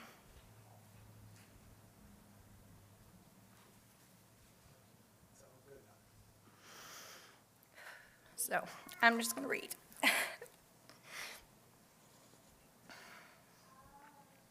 my Aunt Jan. Let me tell you about this lady I knew, the one and only Aunt Jan. She was called by more than a few. Her wild, wavy blonde hair was unmistakably unique, the first thing you would notice. A hippie, you might think. Yes, she never full her, fully outgrew her 60s phase. Interesting. Or far out were a favorite phrase. From an all girl band to playing with saints, she'd play her guitar for the rest of her days. Her free spirit guided her on many a roads, a true nature girl, and on me that she bestowed. She would tell me about the birdies and squirrels and such, but when she talked about lizards, it wasn't a fondness she felt so much. For she once named her cat LC, lizard catcher for short. And she loved that cat even more when she would catch them just for sport. No, we can't talk about my aunt without mentioning her cats. They were her pure entertainment. I knew that for a fact. She would laugh at the way they would play and horse around. She loved them so much. Even a stuffed one on the back of her couch could, could be found. She would get a kick when her friends would think it was real, and when they would reach for a pet, she would laugh hysterical. her sense of humor was priceless, I'd say. Her laughter, contagious. I can hear it, still hear it today. Blue jean skirts and bomber leather jackets were a favorite choice, and cowboy boots and Birkenstocks showed excitement in her voice. Those are so cool. A sophisticated palate for such a down home girl. My first taste of artichokes and lobster were with her. She would always give us coffee, an espresso, in a little mug. Our age didn't matter. That made it all the more fun. Though her palate could be fancy, she was still down to earth too. She could be just as happy with pickled herring and pasties. That's true. It made her feel at home from the UP where she was born. Her heart never left. Though it was cold, it made her heart warm. The most beautiful place on earth, she would boast. Her many a pictures on Facebook she would post. There is one more funny thing about my aunt you should know. She was a true conspiracy theorist, from poltergeists to UFOs. and I, I don't think it, I, you shared this, and I thought you were going to, but um, Jan was buried in January, and sh- she would have thought that was, you know, something significant. Um, she showed us a scary movie about it when I was young. My mom, we did not tell for fear of the belt that might have swung. Just kidding, Mom. Uh, oh, the many adventures with her will always remain, and the memories I'll hold on to. To help soothe the pain. She was fearless and bold, and her faith remained strong. To God she held on to, never wavering. I'm healed was her final song. I'll love her forever, and I'll see her again on that golden shore in glory, all hearts are mend.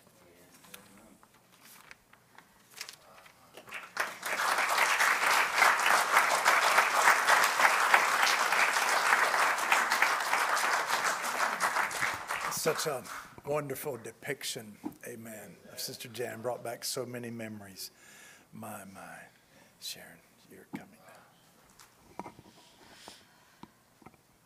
Good to have you here, buddy. Mm-hmm. Good to have you here. I'm very nervous. Let me tell you about my sister. Many of you know that I was given up for adoption as newborn, so I didn't find my biological family till I was 18.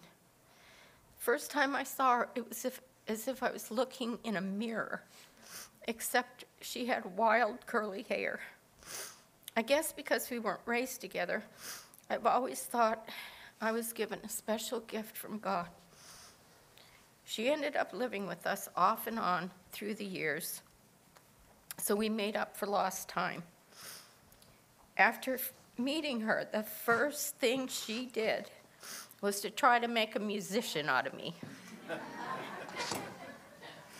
she tried to teach me bass guitar, but it soon became apparent that God gave her all the talent, not me.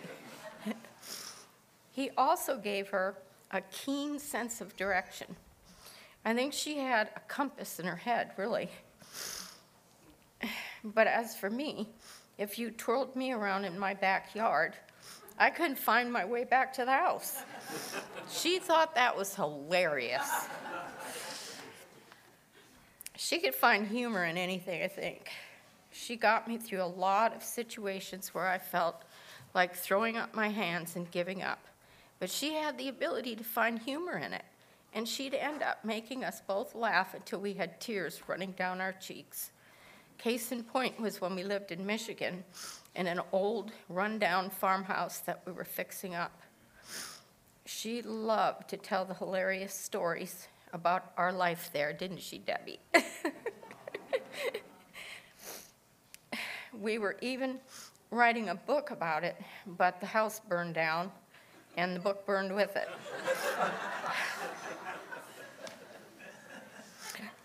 I regret that we never took the time to rewrite it and finish it. It would have been a bestseller. She was the best aunt in the world.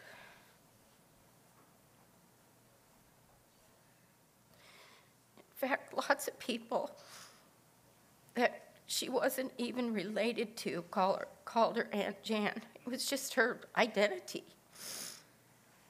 Our six children adored her because she was so much fun. While I was busy cooking and cleaning and keeping up the keeping the household going, she always had time to play. Our kids have a lot of fun memories of her. Everyone who knew her, I know Martha already said this, but everyone who knew her knew she loved cats. Her Facebook page was loaded with pictures of her cats or memes about cats. She even fostered kittens from a shelter, staying up half the night bottle feeding them. She was really sick then, too, but she still did it. She loved cats. She never had much money when her kids were little, but she made their birthdays special by making them birthday soup out of whatever she had in her fridge and cupboards. She just made it seem so special, like it was just a big deal to make birthday soup, right, Michelle? Yeah. her, ch- yeah. Her grandchildren and her children were the light of her life, and she FaceTimed them regularly. She was a good cook, a talented photographer, and a gifted musician. She was a devoted Christian, and she loved God's people. And there were guitars in every corner of her living room. She was also a good poet. Not too many people knew that, but she was a very good poet. She loved guns, partridge hunting, and was an excellent shot. She hated lizards, so she shot them too.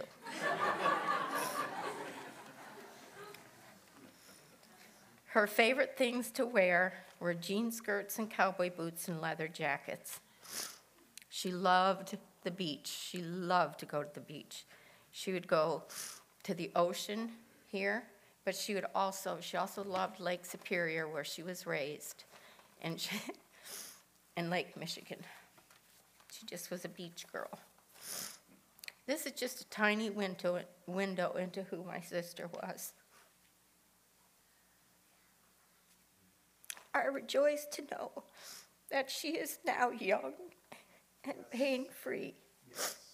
Oh, death, where is thy sting? And oh, grave, where is thy victory? We shall meet again, dear sister. And now, Anna Lunsford, would you come up and sing the song?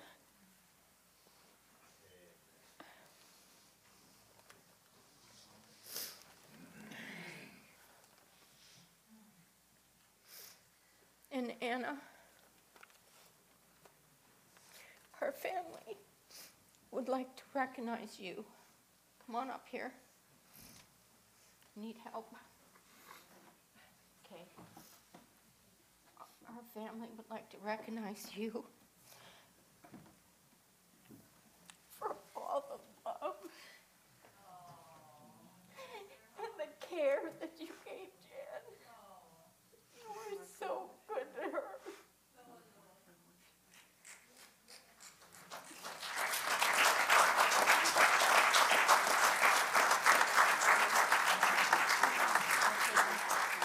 Okay.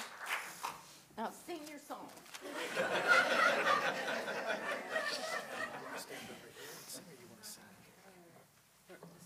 It works just fine. You can sing here.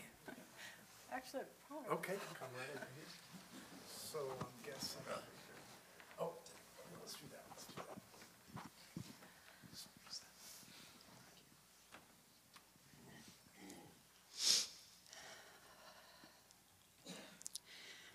I think if Sister Jan can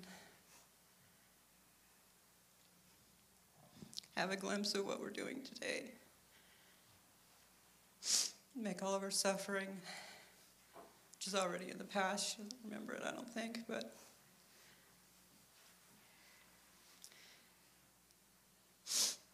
you know, the Lord just saw fit to make us neighbors. I don't drive, so if I hadn't been as close to her there, I, I couldn't have ever seen her. And she She became quite a friend.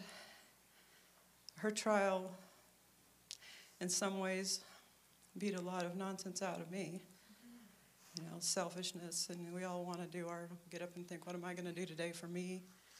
What are my hobbies? What, you know, my kids are raised now. What am I going to do? And but that's not what this life is about. If you're a child of God, He's got a reason for you being here. And when we cross over, that's when we get to relax. And but she just she her trial taught me a lot about myself and just how selfish I was. How you know when we look at the life of Christ and how He lived, and it's like, who do we think we are? We're Americans, is what we think we are. God has to show us that we're not. We're, we're heavenly. We're going to heaven. And anyway, I, I was able to sing this song with her a few days before she passed. And I asked her what her favorite song was at that point. She told me to get a notebook out. She flipped through all these songs she had printed out. And she got to the back and she said that last one. And it was, uh, I'd rather have Jesus. And one other song she said also was, Jesus is the sweetest name I know. So I thought, you know, that's what it all boils down to. But this is my tribute to her, if I could just mm-hmm. say it's been an honor to know her, and we'll be together again soon. The final steps are here before us. On this pathway leading home, the end of time is ticking toward us. It won't be long and we'll be gone. And every day it's getting stronger. This deep groaning in my soul Oh, how I long to be immortal, no longer tied to this world below. So, like an eagle soars toward heaven's mountain top We'll take our flight from this dimension, and eternity will be our home. Oh, can you hear sweet voices calling from beyond this curtain of time? Every day they're getting louder we must be near that finish line. So press the battle, keep on fighting. Don't you know you've already won? If we only knew what we had waiting, we wouldn't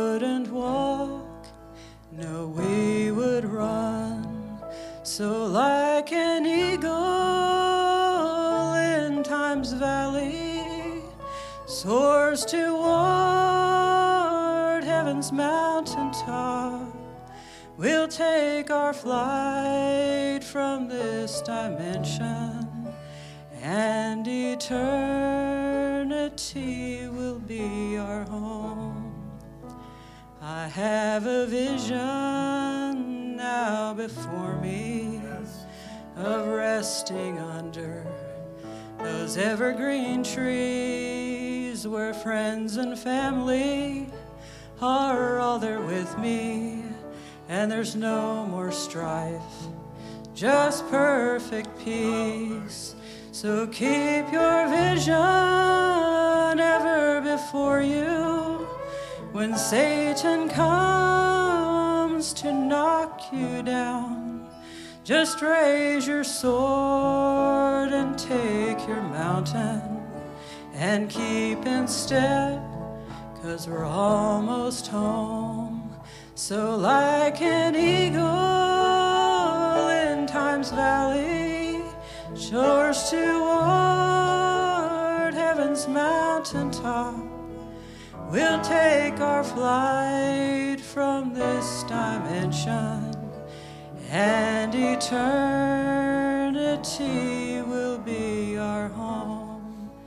She took her flight from this dimension, and eternity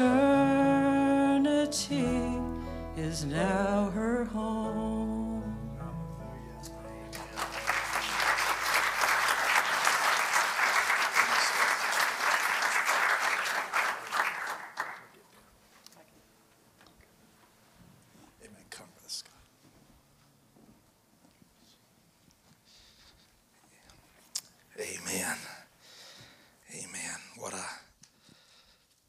Testimony and that our sister has left, and we sure um, sure love Sister Jan.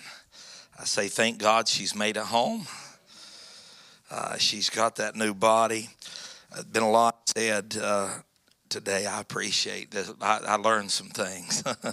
uh, my I, I met the cats and uh, and uh, a lot of those things. But I, one thing that stood out with me, and it's been mentioned here, and I'll I'll just read a scripture in a moment out of Second Timothy. But uh, the the first time I met her or really began to fellowship with her several years ago. Uh, her one thing that just stood out just immediately was her her faith and uh, just her love for the truth.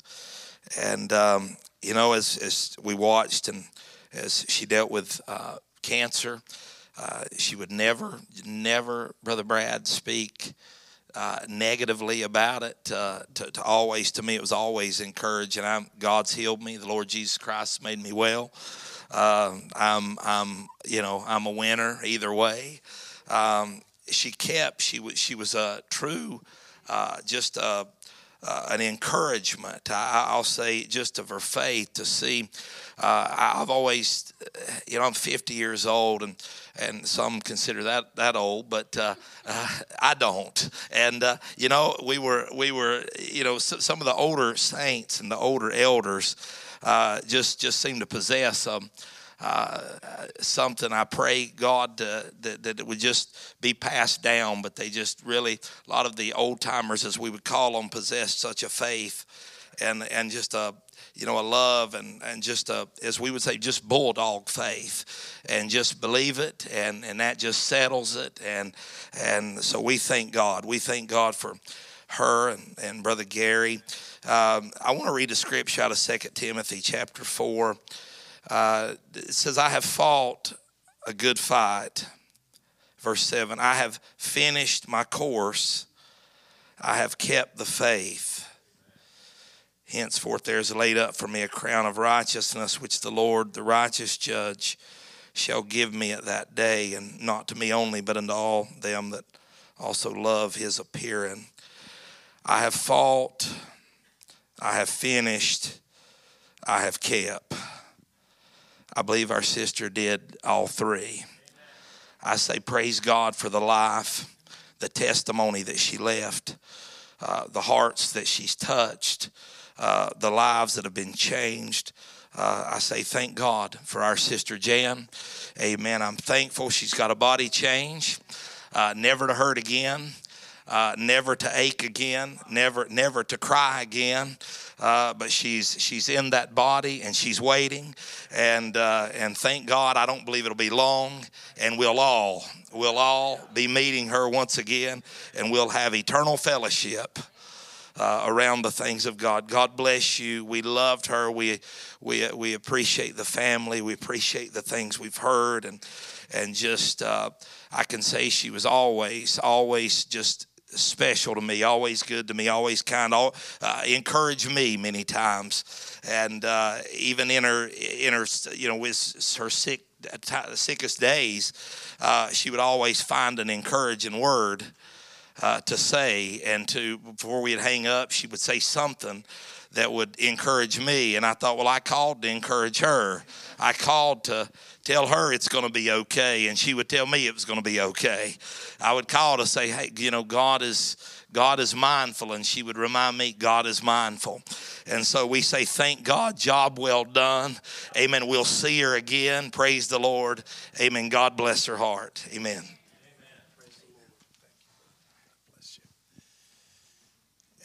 Praise the Lord. It's been wonderful to be in the house of God today. And I just want to take a moment to thank everybody and kind of give you a little reminder of what's ahead. We've still got an afternoon of fellowship for all those who can stay, and we're going to have a dinner. Uh, church dinner where everyone's invited. It's in. It's uh, the uh, our guest of honor are the entire family, so we're happy to have them here. So uh, a lot of the, y'all, a lot of y'all family remember that our custom is nobody will get in line ahead of you. So get in line. For all of y'all people who want to fellowship them out in the yard, fellowship them in the fellowship hall. And uh, that way uh, we can move, uh, move along. There's been a lot of preparation, and so we have everything set. We've got seating indoors, some seating outdoors, some heaters running. Looks like a nice day out there. So uh, we just want to thank everybody for coming. And I, I, I, tell you, it's, it's brought back so many memories today. This wonderful time. What a wonderful day we've had to have a spiritual diet of the Word of God. Amen. To challenge us, amen, for the lives we live, and then to be able to memorialize uh, a sister. You know, when I think of Jan, if I, you know, when you think of a lot of words you could say, gallant Christian, warrior of faith, but one of the things that Sister Jan was always pleasant. She was just, she was soft spoken, but she was pleasant. Amen. And I, I just remember that about her so much. And so many of those stories and the testimony, some of that I was hearing for the first time, even after all these years. And uh, some of it I was reminded. And you were getting a chuckle and a laugh out of that. We've laughed at that stuff for years. Amen. Praise the Lord. Even that house you heard about that burnt down, they were living like pioneers. And uh, amen, you remember that, Sharon? And, and, that, and that house, I think, burnt to the ground. And I remember Dave telling me that he was working on a roof with, I forget who he was working with now, but they could see something burning across the field. And they were wondering what's going on, you know. And the man who he was working with or for was worried, oh, is that my house? And so somebody, I don't know who, I don't remember who Dave told me, comes running way across the field and gets up to the roof they're working on. And, and he goes, uh, Is that my house on fire? And he goes, No, it's not your house. It's Dave's house. and they had a moment of relief and then, like, oh no. amen. Praise the Lord. And so, amen. They, but in all, in all, in all, I tell you, it's still a family of great love. We've been privileged to know the whole family. Amen. Married into it actually through my oldest son. And so we, uh, amen. Sister Sharon and I share grandkids and it's, uh, it's just a wonderful thrill uh, to be in the family of God. You love Him? Amen. So the, the dinner and the fellowship will start immediately. And so uh, to the to Bethel Tabernacle, be on the lookout for the church uh, WhatsApp chat. I'll be posting one or two things in there uh, at, the, at the conclusion of service. So if you hear, hear that, make sure you take a read of that. Amen. Let's stand back to our feet. Amen.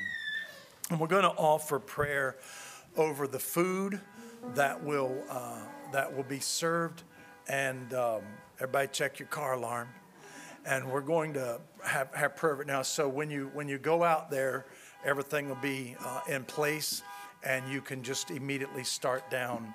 Uh, and there's a place now. I'm sure the sisters have it uh, set for where y'all's family will be. So just be watching for that. God bless you. Let's pray. Master, we thank you for your love, your kindness to us today. What a wonderful time that we've had here, Lord, in your presence. And Father, now we, we come to the conclusion of this banner day. Lord, we were able to gather here to hear your word and to rejoice around the things of God, spiritual food in due season. And Lord, we've had a time now to reminisce about the wonderful testimony and life of our dear sister, how it challenges us, Lord, for the days ahead. We look forward to seeing her again. Father, we're, we're asking your blessing upon the food that we're going to receive here shortly, Lord. May your grace be upon the entire day and the entire afternoon. We commit it all to you. in Jesus' name. Amen. God bless you, friends. What a day that shall be. Amen. Let's sing it. What a day. Let's start. What a day that will be.